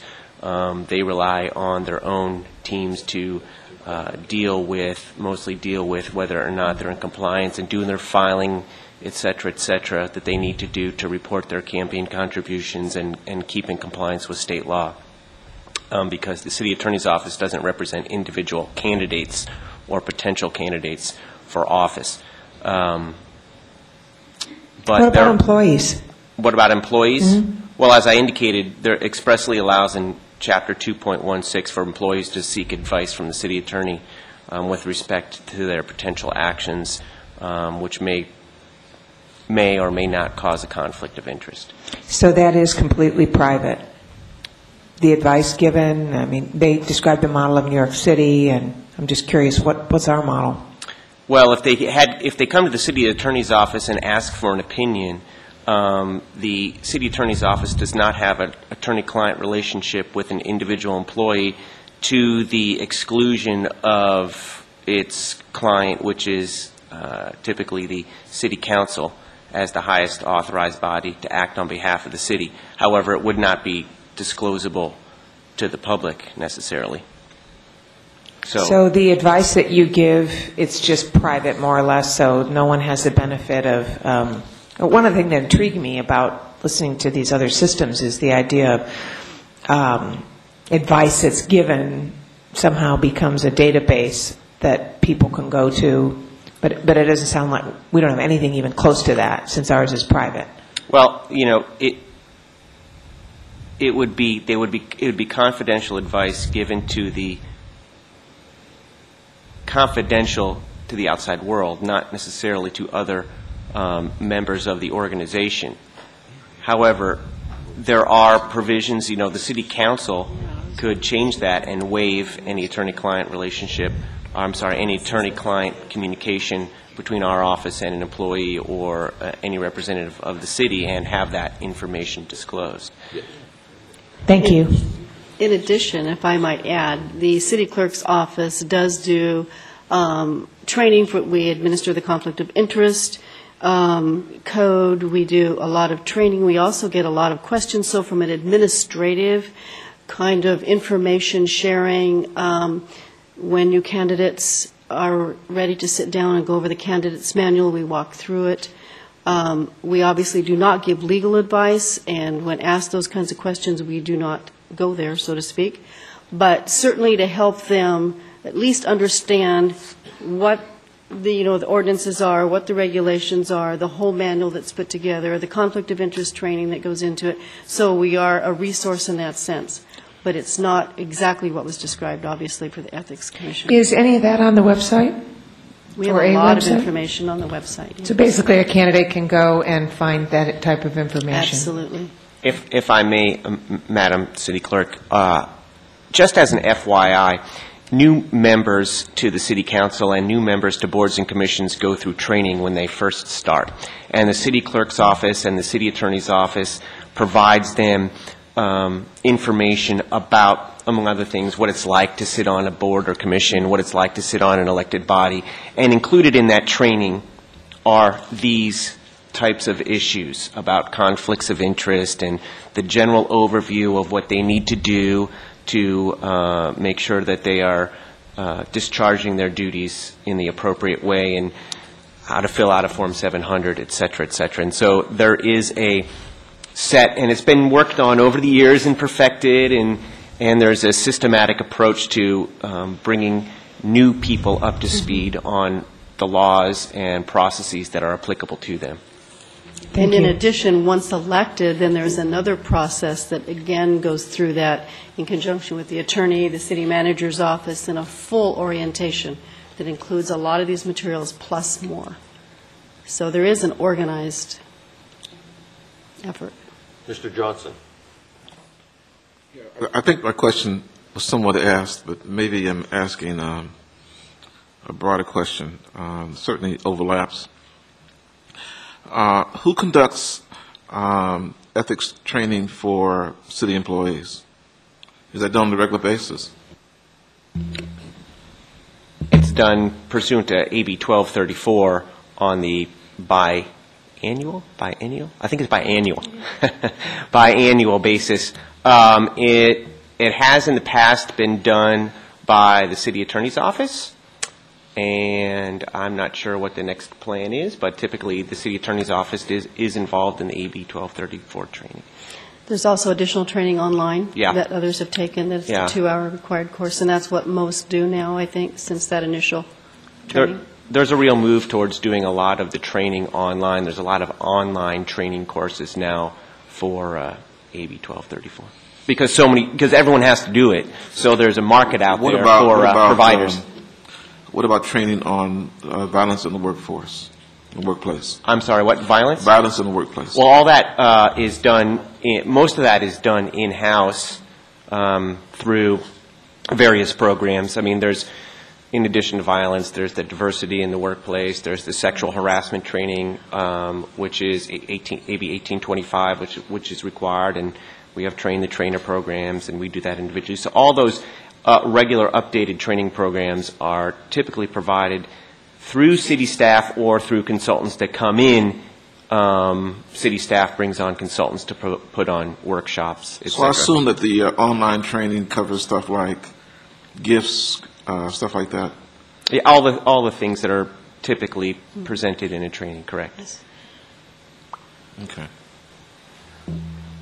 I think this, uh, I think this discussion underscores the, um, I think, desirability to separate the issue of an ethics commission focused primarily on compliance and so on, and what we talked about the first time, which is an ethics officer uh, who deals with the workforce issues pretty much. Um, and it seems to me that as we think about what is a good recommendation here, we need to separate those two, because I think it was, from the conversations this evening, I think it's pretty clear that they're two different things. Um, Anyway, anything else on this? I- uh, Mr. Murphy? Yeah, I think I want to pick up on that point because the case has not been made to me to recommend a charter amendment that goes to a ethics commission or something of that nature. Um, And that really comes both from some of the comments tonight about what our goals are and what the efficacy is, is of a charter commission, and quite candidly, working on this paper, the Institute, and teaching hours and hours of 1234. There is lots of information out there. If people are, one, encouraged, and some cities have told commissioners, in order to hold a commission, see, you must do it, and I think Sacramento is one of those, and there's lots of information that the commission just can go online at the, the league and other places and see how much is there. I, I guess the point of that is, you know, as you'll see in these papers, a lot of discussion about policy or values or training versus enforcement. Um, and, and the problem with the enforcement side is if we start doing that in addition to the other state agencies, you do set up expectations that I think create great frustrations because it still requires a lot of due process, which takes a lot of time. You heard that a few minutes ago. Cities, by their nature and the structure of state government, have certain limitations on what kind of uh, enforcement they have. Uh, it's just a fact. And I think the interplay with the FPPC and the Political Reform Act and the authorities that enforce what's called 1099, which is con- contracts conflicts, all of which is also taught in 1234. Just, you know, I'm not sure we're going to get where you want to be when you're done or you have, have the end result. It's not really a policy factor either, but the cost of this, if you look at Los Angeles with 30 some odd employees in these things, and I think today she said 24, and $2.6 million, and even Oakland with a quarter million dollars, um, are you really getting to the policy concern you have, or is it already there, or is there a better way of training? And so I guess I'd kind of conclude with that. What, what, if we're really talking about some type of ordinance thing that creates more organized training, and I'm not suggesting city isn't organized, don't, don't misunderstand me. Lots of training goes on. I might be more comfortable, but I'm just not at the charter level yet. Ms. Hastings? I agree wholeheartedly with Mr. Murphy. Um, the only idea that I had, and, and maybe there's something like this, I, I don't have access to the web right now, or I'd check, but I kind of like the idea of uh, maybe a website, a city website, or a portion of the website that, that pulls all these different things together, that makes a statement of, so that question I asked earlier, what are all these things? It seems like there's a lot of them, but it, at least it wasn't, it isn't necess, wasn't cer- necessarily aware to me. W- Could someone address that? Is there a portion on the city's website that pulls all together all those different things that are in existence that deal with ethics? Maybe. We, Sure. I can answer a, a piece of that. I can tell you right now that we are going through um, a redesign, if you will, of the city's website based on functional areas. And this would certainly be one of those that we could take a look at. I know for the city clerk's page, and when it comes to the elections page, we have already pulled a lot of things into more of that subject area. And if that's something that this charter committee decides is a focus, we could certainly take a look at that and pull that in so that it's all easily done, eh, you know, with a, a value statement or whatever that, that ends up being. But I agree, that is the best That, good way that's, do it. I'm, I'm delighted to hear that. I think that's a great approach, and um, again, just keep it more transparent, easy to find for the public. I think it's, if all these things are happening in the city, then we ought to be trumpeting them and making it easy for people to find and understand. Thank you. Uh, Ms. Fuller? Uh, What resonated with me is um, when Ms. Pelham said that um, if we're going to have, that, that she's really concerned about public cynicism.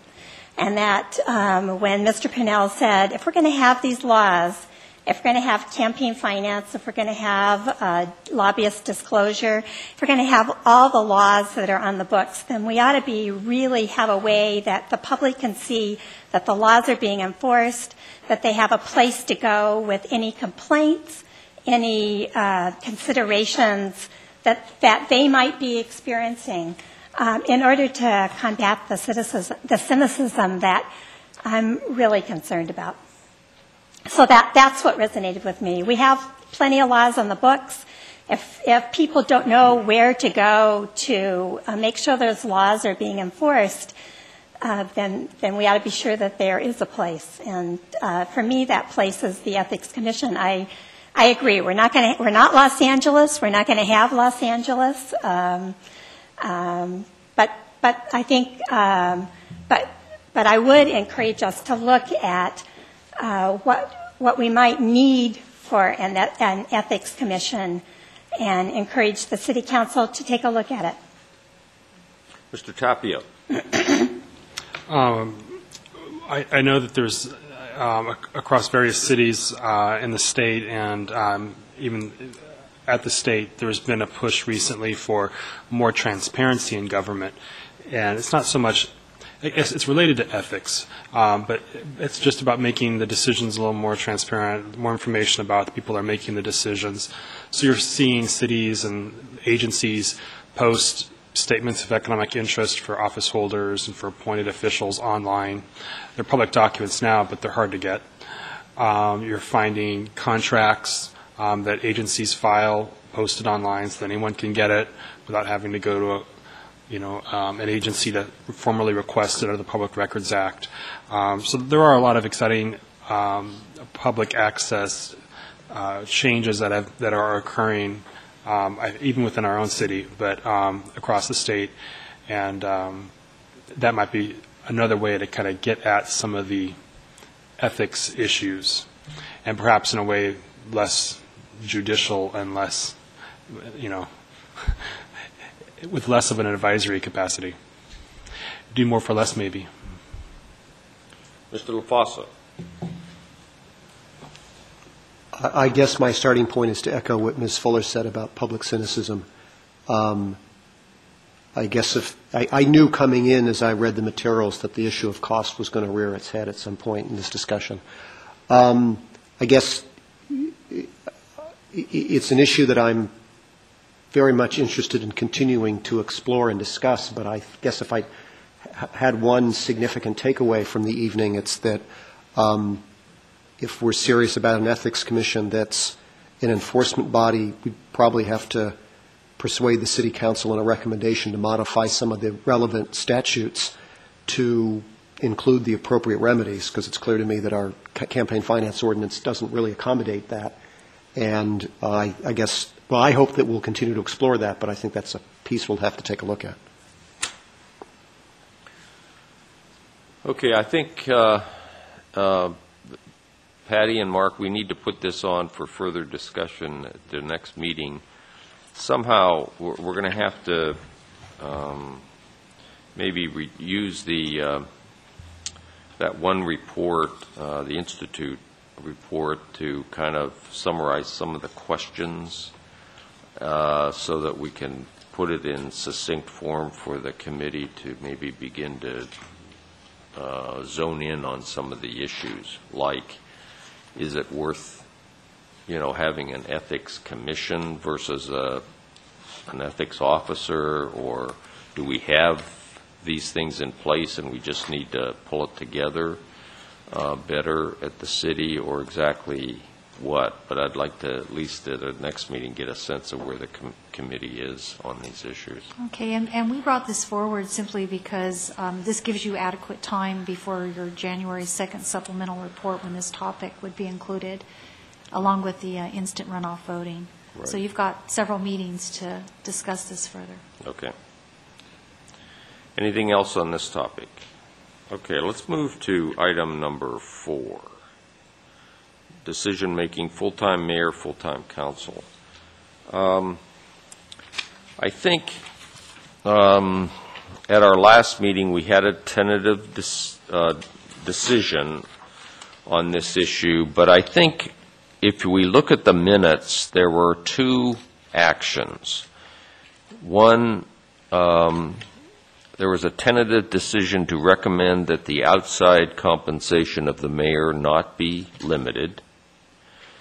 And the second in the minutes said that um, a decision to recommend that the city council status be changed to full-time. I thought there was also either within that second motion to indicate that the outside compensation of city council members should not be limited. So it seems to me uh, we need to clean this up a little bit. Uh, Not the, not the minutes, because the minutes are what they are. Uh, But at our next meeting, when we have the final report, it seems to me there, and Dr. Newland, uh, in his emails, I think, uh, or at least, uh, I guess he just, I, I saw one copy of them. I think there are three different issues here. And, and I think what we um, need to have a decision on tonight is, the first one is the outside compensation of the full-time mayor should not be limited. That's one issue, one vote. And then the second vote would be that city council member status be changed to full-time from part-time, or from part-time to full-time. And then the third issue is that the outside compensation for full-time city council members should not be limited. And I, I think those are the three distinct votes we ought to have. Uh, Dr. Newland? I think that uh, has distributed uh, the memo that I sent this afternoon. I do apologize for being late with it. I was working in Washington, came back here just for this meeting, and then I'll head back. Um, If you can find that memo, I think Shirley has some extra copies. Uh, Since I came tonight, Chris had what is, so I'm convinced, a wise suggestion on each of these first two. Let me read what's there. It says, "Responsibilities of the mayor should continue to be identified as full-time." And at this point, Chris suggests inserting the word compatible, and compatible outside income of the mayor should not be limited. You remember Matt explained last time what we all know, Right. that there is a, that's a good very add. clear state law and other provisions about what is compatible and what's not. Um, And then the same thing, let's see, on the next one, responsibility for city council members should be identified as full-time and existing provisions for compatible outside income. The reason I'm urging consideration of wording that focuses on responsibilities is, as I noted last time, it's not pay that we're talking about. Uh, If a person is selected to be a mayor or a council member, they're mayor and council member 24 hours a day, seven days a week. I remember 45 years ago when I was a city council member, I would get calls in the middle of the night to come down and bail a judge out of prison or to rescue some kid who had got into trouble or rush off to the hospital to help people Uh, or to go out with the garbage pickup at 3 o'clock in the morning. And I see the same thing here. I've gone to meetings here where Mayor Johnson will be there at 6:30 in the morning, and then I'll see him in another meeting that night at 10 or 11 o'clock. And it's not a matter of hours when one is a council member or a mayor. It's a matter of 24-hour, seven-day-a-week responsibilities. And we shouldn't be talking about full-time or part-time pay and all that stuff. Uh, That's not our responsibility. That's the responsibility of the Compensation Commission. So that's the third item I suggest in this memo, that even though it's not our business, I do think we need to make it clear for busy journalists and others uh, what I state here. That is, that the present authority of the Compensation Commission to lower or to increase or to leave unchanged mayoral and council member compensation should be continued. I doubt if some of the journalists even know we have a compensation commission, Uh, but we need to be sympathetic with them and understand we can't expect them to know everything, but we can try to be as clear as possible. I think that's good. I, I think that um,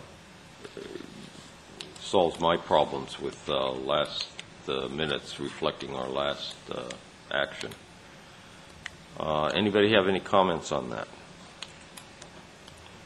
I guess I have a question. Uh, Okay, Mr. Murphy. Um, One of the things I saw, I I don't have it with me tonight, was the Compensations Commission statement, I believe, to the effect that the mayor would not have outside income. And so I guess in s- this last statement, I- I would want something that reflects it's consistent with the prior two cons- statements. Um, I, I- I, you know, it's debatable in my mind whether they have the authority to say you can't have outside income, other than take away certain income, I guess. But um, I would- I would want to make sure that, that those decisions are compatible with what we're stating previously.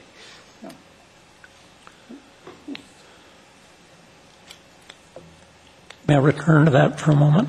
Sure. Um, The example I gave last time may not have been sufficiently clear, but I'll give a couple of examples.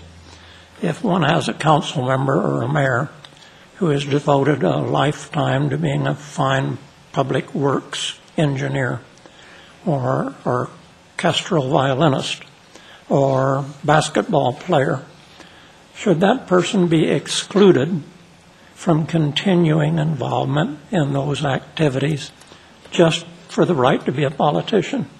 As we noted last time, of course not. As I see no reason if a person is an outstanding basketball star that he shouldn't be able to have some compatible income by a commentary, say on the uh, NBA playoffs uh, for CBS or ABC or others, just like a public works engineer who has devoted a lifetime to building a responsible engineering firm shouldn't have to give up that lifetime in order to be a council member. And I do think we need to make clear by examples like that why a person shouldn't have to give up their life and be only a full-time politician. Yeah, I don't, I don't think that answers Mr. Murphy's question. I Uh, probably heard wrong. No, no, Mr. Murphy wanted to know that how this complies with the previous resolution of the Compensation Commission. Oh, I see. And having served on that commission when this was discussed, let me tell you, the Compensation Commission had no guidance on this issue. The issue came up, and it was the viewpoint of the members that, that the, that there should be no outside income from the mayor. Now, it seems to me that if there is considered, studied advice coming from this body to the city council, and the city council decides in their wisdom to put it into the charter, which is not in the charter now, it seems to me that would provide clear guidance to the Compensation Commission, and I, I think they would welcome that, my own feeling. Patty, do you agree with that? Yes, and, and when that, um, that was actually a recital part of the resolution, it wasn't an actual uh, action in the resolution, and what I recall, that was their first year of Right. looking at this, and as Mr. Edgar said, there was very little guidance. And as I recall, the conversation was, their intent was they were very concerned that full-time and that the expectation of the community in passing the charter amendment of what would full-time mean meant that the individual was completely dedicated to the job. And that's why the note talks about an occasional honorarium or class lecture, but they didn't want competing interests um, taking the attention of the mayor away from the requirements of the position. That's what I recall. Yeah, and, and here again, there was no guidance, there was nothing in the charter that said anything about it, and it was their opinion. So the way I would look at this, if this is the position of this committee, it would go to the council and, and, you know, on its way. So I don't, I don't think it's incompatible with the, the, the current position of the, of the uh, Compensation Commission. Grantland? Uh, Thank you, uh, Mr. Chairman. Um, I I want to identify uh, with Ms. with Dr. Newland's uh, position, uh, and I want to add that um, I think it would be useful, in response to Mr. Murphy's uh, concern, for this body uh, to make a recommendation to the council uh, along these lines, because I think that um, um, we are taking a, a, a, a look at the charter and its various provisions and policies in the city, and uh, this is an appropriate um, policy to discuss. That's why we're discussing it. And I think that, um, uh, well, I'm not sure. I, I, I can't claim as one member to have studied this in depth. um, uh, I can tell you my bias, based upon my experience, is that um, I don't see a problem in incompatibility uh, for mayor or council members to be able to earn um, outside income. I don't think it's going to basically distract them from their primary roles and responsibilities. I've never seen that happen in anybody that's elected. I just haven't seen it. And it is true, you are on duty 24/7. There's no such thing as time off. Even when you're on vacation, you're not off if you're elected. So um, uh, that's the least of my concerns. But I do think that the uh, the compensation body would appreciate some expression from both this body and the council uh, clarifying uh, a consensus opinion.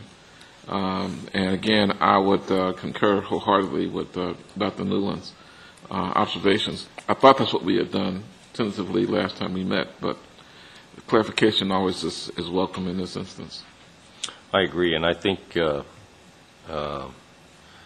this articulates it fairly well.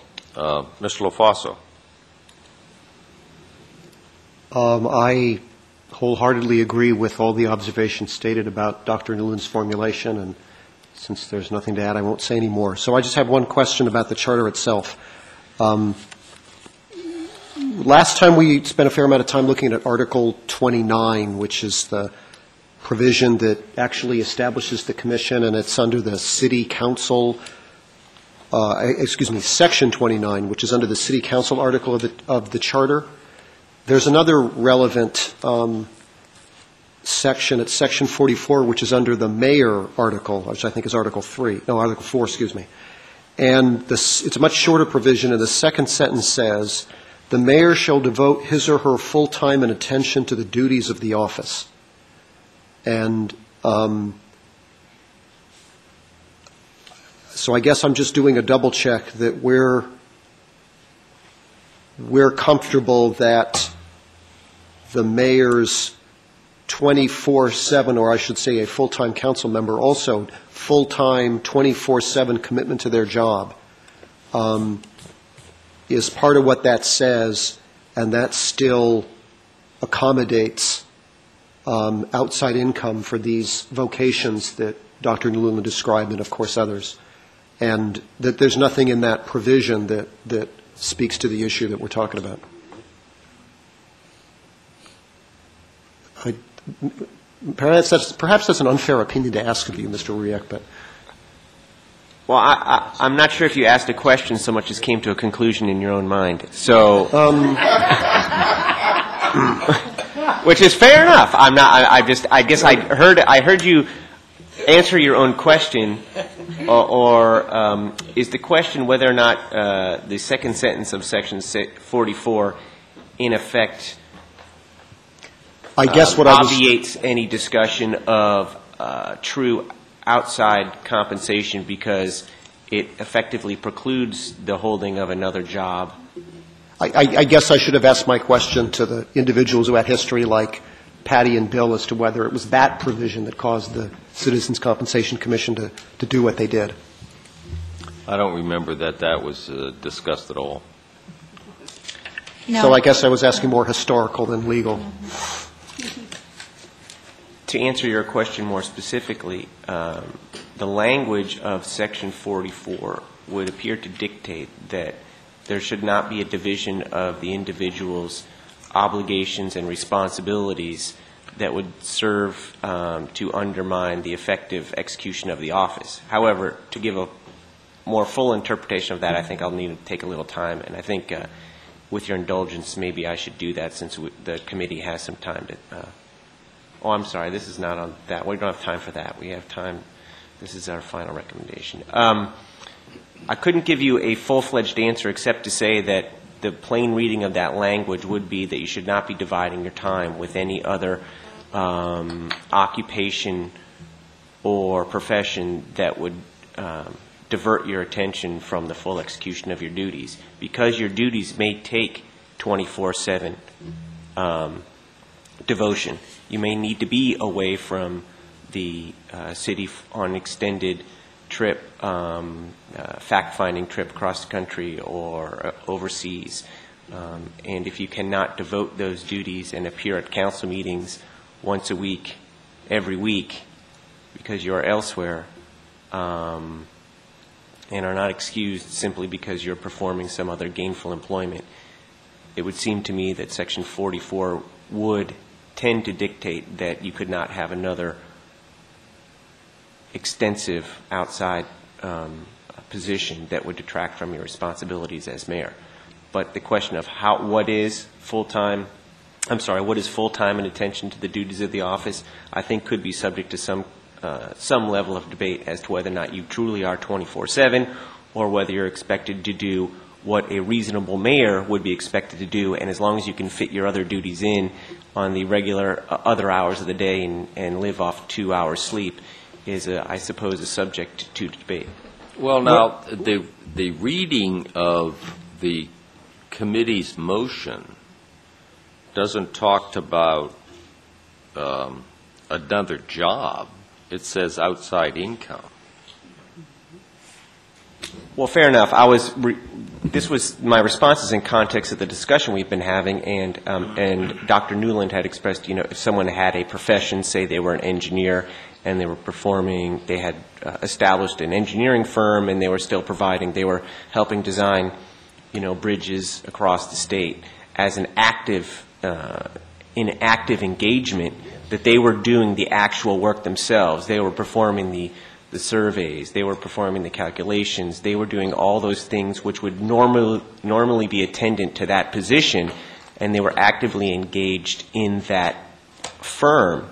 That would be what, you know, a professional would do in, in, in her regular everyday life as, as, as an engineer. Now, once, versus just receiving as, say, a partner in that firm, she would receive the income from the firm as an equity partner in the firm in accordance with whatever their compensation plan is for people who perform X amount of work or hours versus having contributed X amount of capital into the firm. That would be something that would be slightly different, in which they wouldn't need to devote any time as much as they had already devoted previous capital into the operation of the firm. Yeah, that, that's, that's kind of what I was thinking. I mean, if you're, if you're a full-time mayor, full-time council member, and you are also, um, you know, a, a full-time lawyer in a big law firm, I don't know how you do that without sleeping, but. Well, that could be done. And that's, I want to speak to this when we get But- done but- with this. Just, Okay. just while I still have the microphone, I'll, I'll Can try to close the Pandora's box that I opened and, and, and hearken back to, well, number one, absolve you from interpretation since we are proposing to add charter language that addresses the interpret- interpretive problem. But two, uh, go back to where Ms. Thomas started, that is this ultimately a question between the candidate and their electorate? And that being the way that we solve that problem. Well, that's true. That, that's true. Ms. Thomas? Can can I, can I quick add something there, Mr. Chair? Of course. What is the definition of full-time in terms of discharging the duties is a question that's unknown. As I said, it's open to debate. And another, uh, another potential argument could be, if I can discharge my duties, this, you could say this for any profession who are not wage and hour types. You get paid on performing your job not for how many hours you work. And so if you can, if you are, if you are a genius and a hard worker and you can perform all your work in, in four hours and be done, well, more power to you. You've discharged the, the, uh, the, uh, your office admirably. Um, and you've devoted the full time and attention needed to get that job uh, accomplished. Nothing left to do today? Well, okay, well, I'll take off and, and go play golf. So, I mean, it is subject to debate. Uh, I think a more reasonable interpretation is that they are not to have their attention diverted through uh, a substantial devotion to another occupation. But that is, again, I think, an, uh, a matter that is subject to some debate. Ms. Thomas? Uh, yeah, I agree with everything that uh, Dr. Newland and others have said. I just thought maybe inserting that word compatible outside income makes it a little bit murky because you obviously have to comply with state and potentially federal laws. So if you say, yeah, you have to do that anyway. So if you say compatible, it sounds like we're adding a different standard, and so I just think it makes it a little bit murky.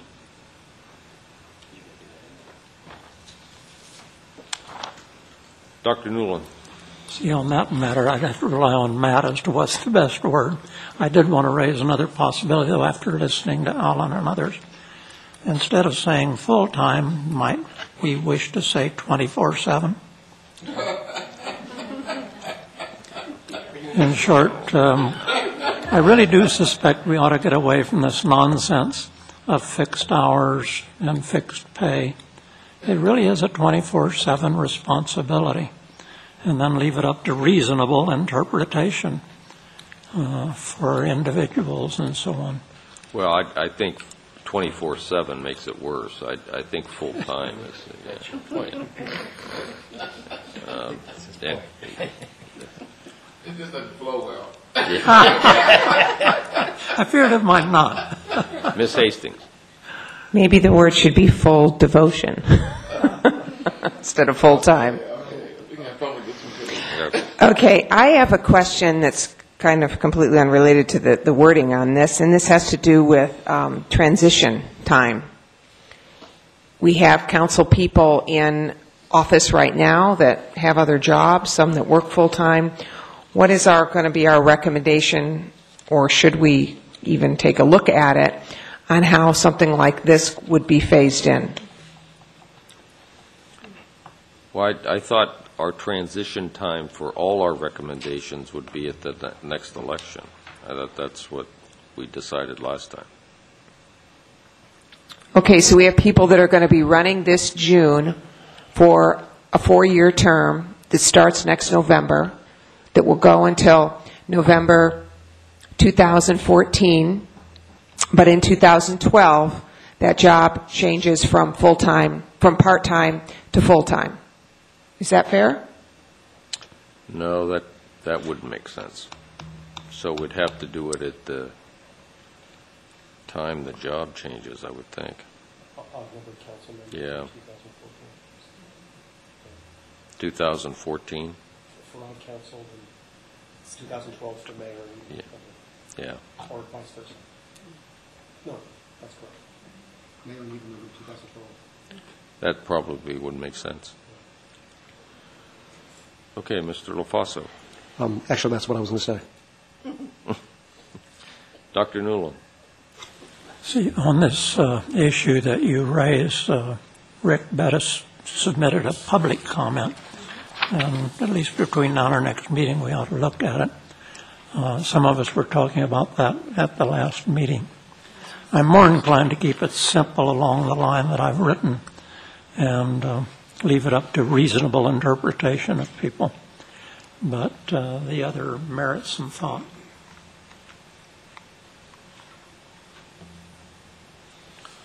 Okay, um, we want to take public testimony on that? Rick?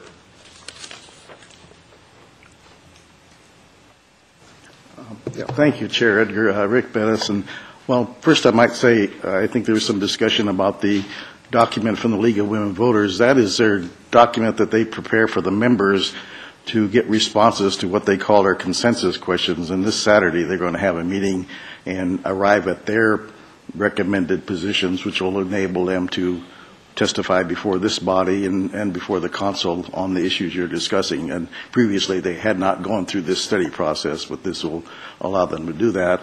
Um, Second thing I'd like to comment on is, well, the, the little um, memo or email that I sent you. I, I felt that it's really important, well, to me at least, that uh, whatever you decide shouldn't preclude, uh, like council members who hold, well, real salaried jobs uh, for other organizations, and I particularly thought of nonprofits because I know at least two that do and uh, are important and uh, important public service.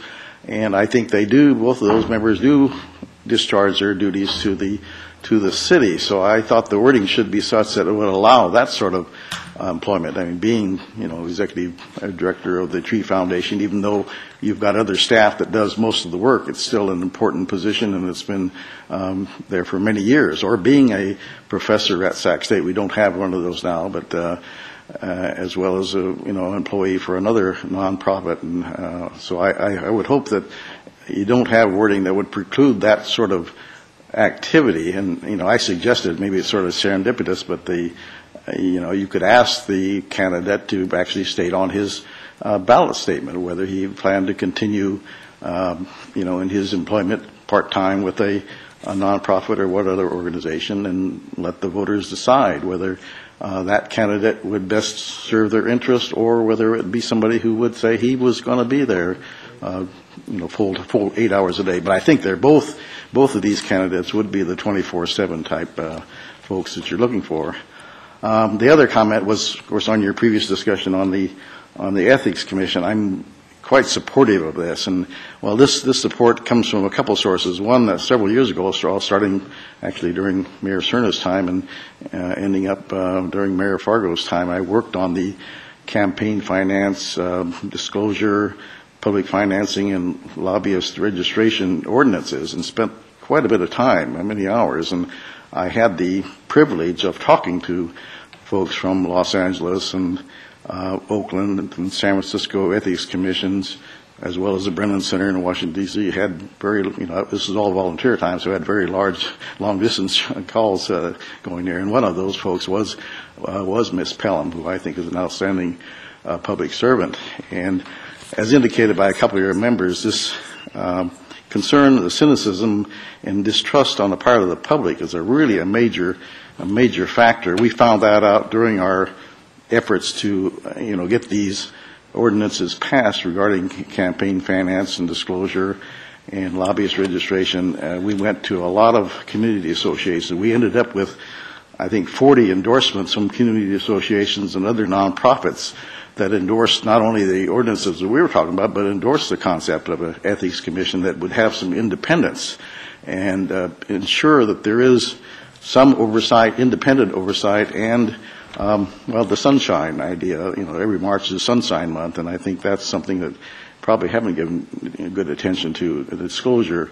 Uh, I think both the city attorney's office and the clerk's office do a really good job at what what they can do in this area, what is what they're charged with, but uh, they don't have that degree of independence that, uh, say, Ms. Pelham has, and and also they, they don't have the necessarily resources to put that much effort into it. They have uh, other other duties, and I might mention the cost may not be as large uh, incrementally or net wise as you might think, because it might take some of the duties that distract the clerk and the city attorney now and put it under this ethics commission. And so I, I would hope that you would continue to give this some uh, serious consideration. So thank you. Okay. Any other public comments? Um, Mr. LaFaso? I guess I just, having spent a little time with Mr. Bettis's comment, um, I think as it regards the individuals we're speaking to, a critical thing we're doing with the uh, outside income provision is to explicitly not require some of the individuals that you're discussing to terminate their employment relationship with that nonprofit or other job. And I am wedded to the idea that Ms. Thomas originally came up with, that this is a question between the, this is a, this is a, a question that candidates have to, have to answer to uh, when they run.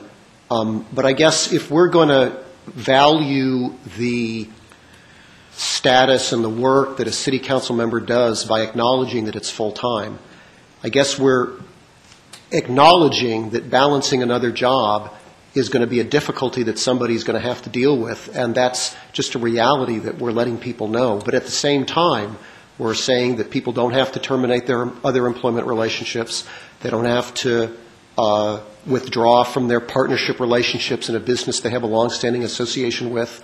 Or I guess another example that occurred to me, that if they say we're a Hollywood movie actor, uh, they wouldn't be prohibited in, of, i- they wouldn't be prohibited from appearing in a film where I believe union rules would require them to take at least a scale wage to be in that film.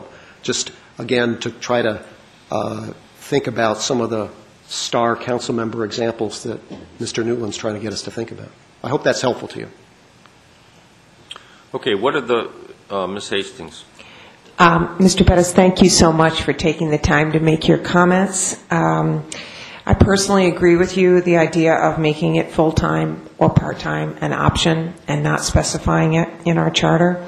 Um, My only uh, comment would be that there seems to be some bias in your, um, s- in your comments regarding nonprofit versus private businesses. Well, I I didn't, well, And I- those came to mind, but I, you know, private would be fine. I, I think a lot of private businesses do contribute substantially to the, to the community, so.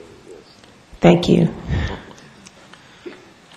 Okay, Mr. Johnson? That's okay, I pass. Okay. Um, The word compatible, in or out? Okay.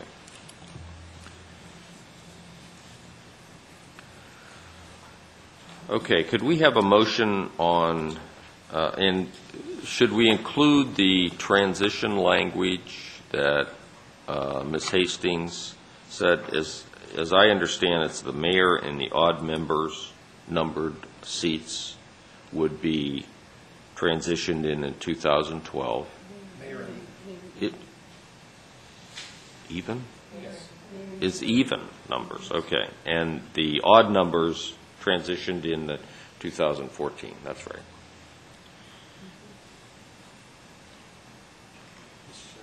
Yes. Under the proposal, would we have a situation where uh, during at least a two-year period, some council members would be re- potentially receiving significantly higher compensation than other city council members performing essentially the same function? Uh, That depends on what the Compensation Commission does. We have nothing to say about that. Mr. Murphy? Well, I'm also troubled. Does that mean that uh, somebody does have to quit their job for two years? I mean, I'm not quite sure what we're transitioning in or not. I mean, if the theory is behind this that we're going to give people at either end of the economic scale the opportunity to convince the voters they can do the job uh, and carry out their duties of office, whether they give up that income or not, it sounds to me like we, I'm not quite sure what's being phased in and what's not. Well, What is The job that, that the candidates are running for. Maybe I don't understand the operation of this. um, Mr. LaFaso? W- Well, I do think that uh, we are talking about transition from the status quo, and the status quo is whatever Section 29 says, but we know that generally people believe it means that council members are part-time and can take outside income. For example, under the transition rule that was just articulated, if a member in an odd-number district were reelected in 2010, uh, that individual would continue in that new term uh, under the existing rules, and it would not be until, if, uh, unless that person were reelected in 2014, that that person would work with the new rules. Um, Mr. Tapio was correct that, yes, there would be a two-year period where the odd-numbered council members, odd-numbered district council members elected in 2010 would operate under a different rule um, than the even-numbered elected council members in 2012, between 2012 and 2014. But on the other hand, the Compensation Commission uh, would have a lot of notice if this were adopted, and the Compensation Commission could, I believe, uh, undertake some steps to uh, reconcile that. And just for clarification's sake, for all intents and purposes, the outside income provisions would be the same for both the, for both sets of council members. That is, there would be no bar.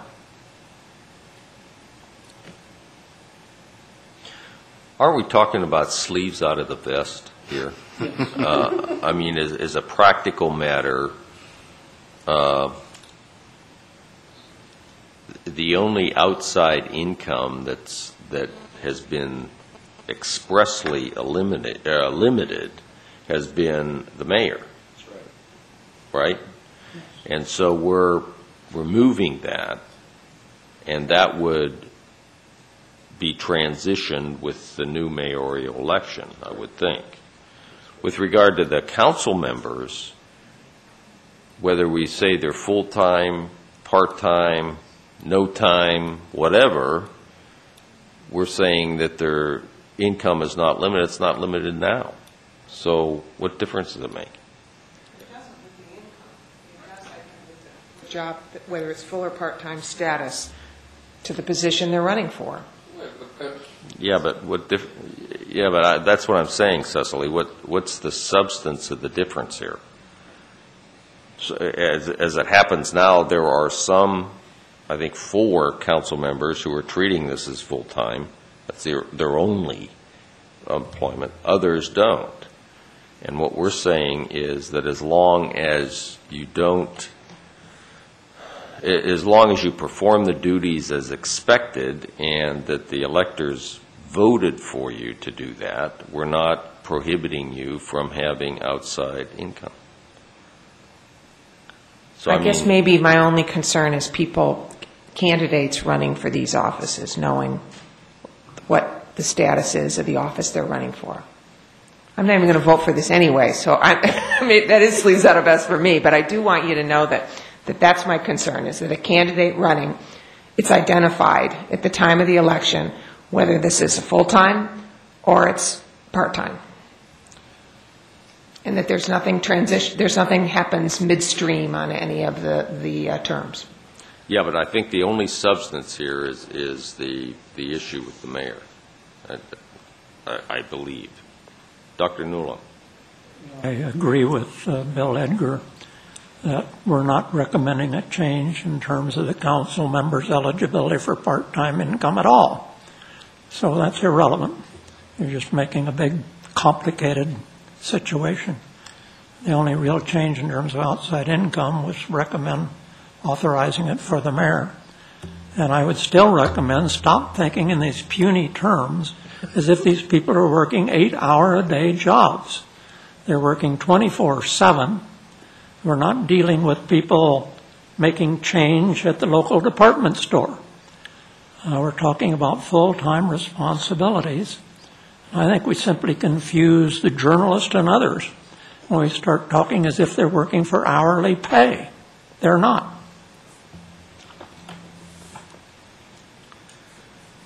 Okay, uh, Grantland? I can't top that. I think Dr. Newland is right on target. Um, I would just point out, I think, uh, I wasn't in the room, but if, if Mr. Fosso's characterization of Ms. Thomas's uh, admonition is correct, it is a question of, of the voter's relationship with the candidate and the office holder. And I've, I've never seen, uh, at least in this town, candidates asked if they are going to be to work full-time or, or not. I've heard them being asked, can you do the job and how are you going to do the job? And, and, and you have to convince us that you can do the job in a manner that we think uh, is appropriate. I think those are the kinds of conversations candidates have.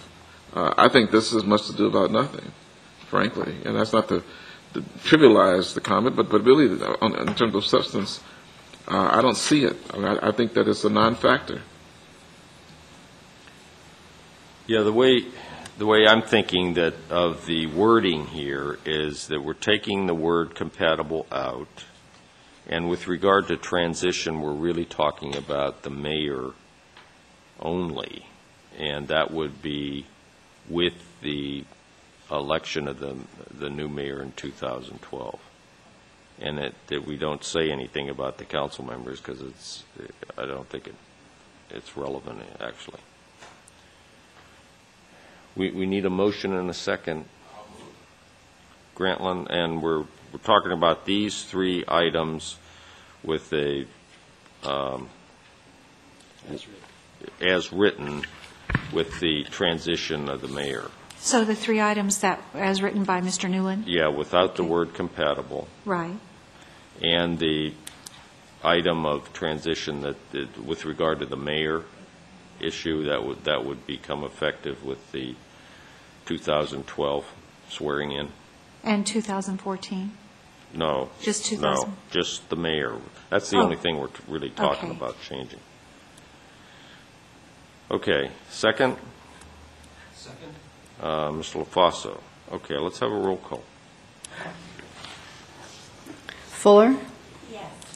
Hastings? This is item one. This is It's all all of of them. them. Johnson? Aye. LaFaso? Yes? Murphy? Yes. Newland? Yes. Tapio? Yes. Taylor?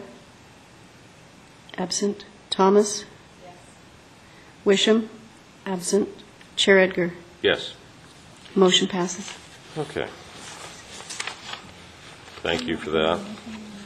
Okay, on this uh, item, as you recall, last, we had a little committee uh, do the language on the report to provide to the staff. And um, since Ms. Hastings is a no vote on this, we- we're going to ask uh, Mr. LaFaso and Mr. Taylor to provide the language, and would ask uh, Dr. Newland if you would help out with that, uh, Mr. LaFaso and and Mr. uh, uh, Taylor, to craft the language for the report. Okay, I, I have to go back to Washington No, I tomorrow understand. night, Yeah. and then I'll be back Saturday. Yeah, I understand. I, I think this is not as complicated as the first uh, series of ones we had. I mean, the rationale is, is pretty clear. We'll see. Well, okay. And um, I- a lot of this could be done, I would think, by email. I was going to say, I don't anticipate any meetings. and Your indulgence to check your email and carry your laptop and review our drafts, I think, would be extremely helpful. It's always Skype. Yeah. Please? Okay. Um, Okay, we we have a decision on that. Um, Then we're going to have the final uh, approval of the report at our next meeting. That's correct. Okay. Um, So that's a week from today. And um, because it's a short week for Thanksgiving, we, the next day, we go to print with the council agenda for December 1st. So it needs to be pretty close to final and any remaining changes, so. um, Okay, and and Cecily, we'll need your minority report. Okay. All right. Item, item six is our last item, Um, and the staff is recommending we, we uh, move this to the next meeting, but I, I think we need to think about a couple of things while you're thinking about this issue. Um,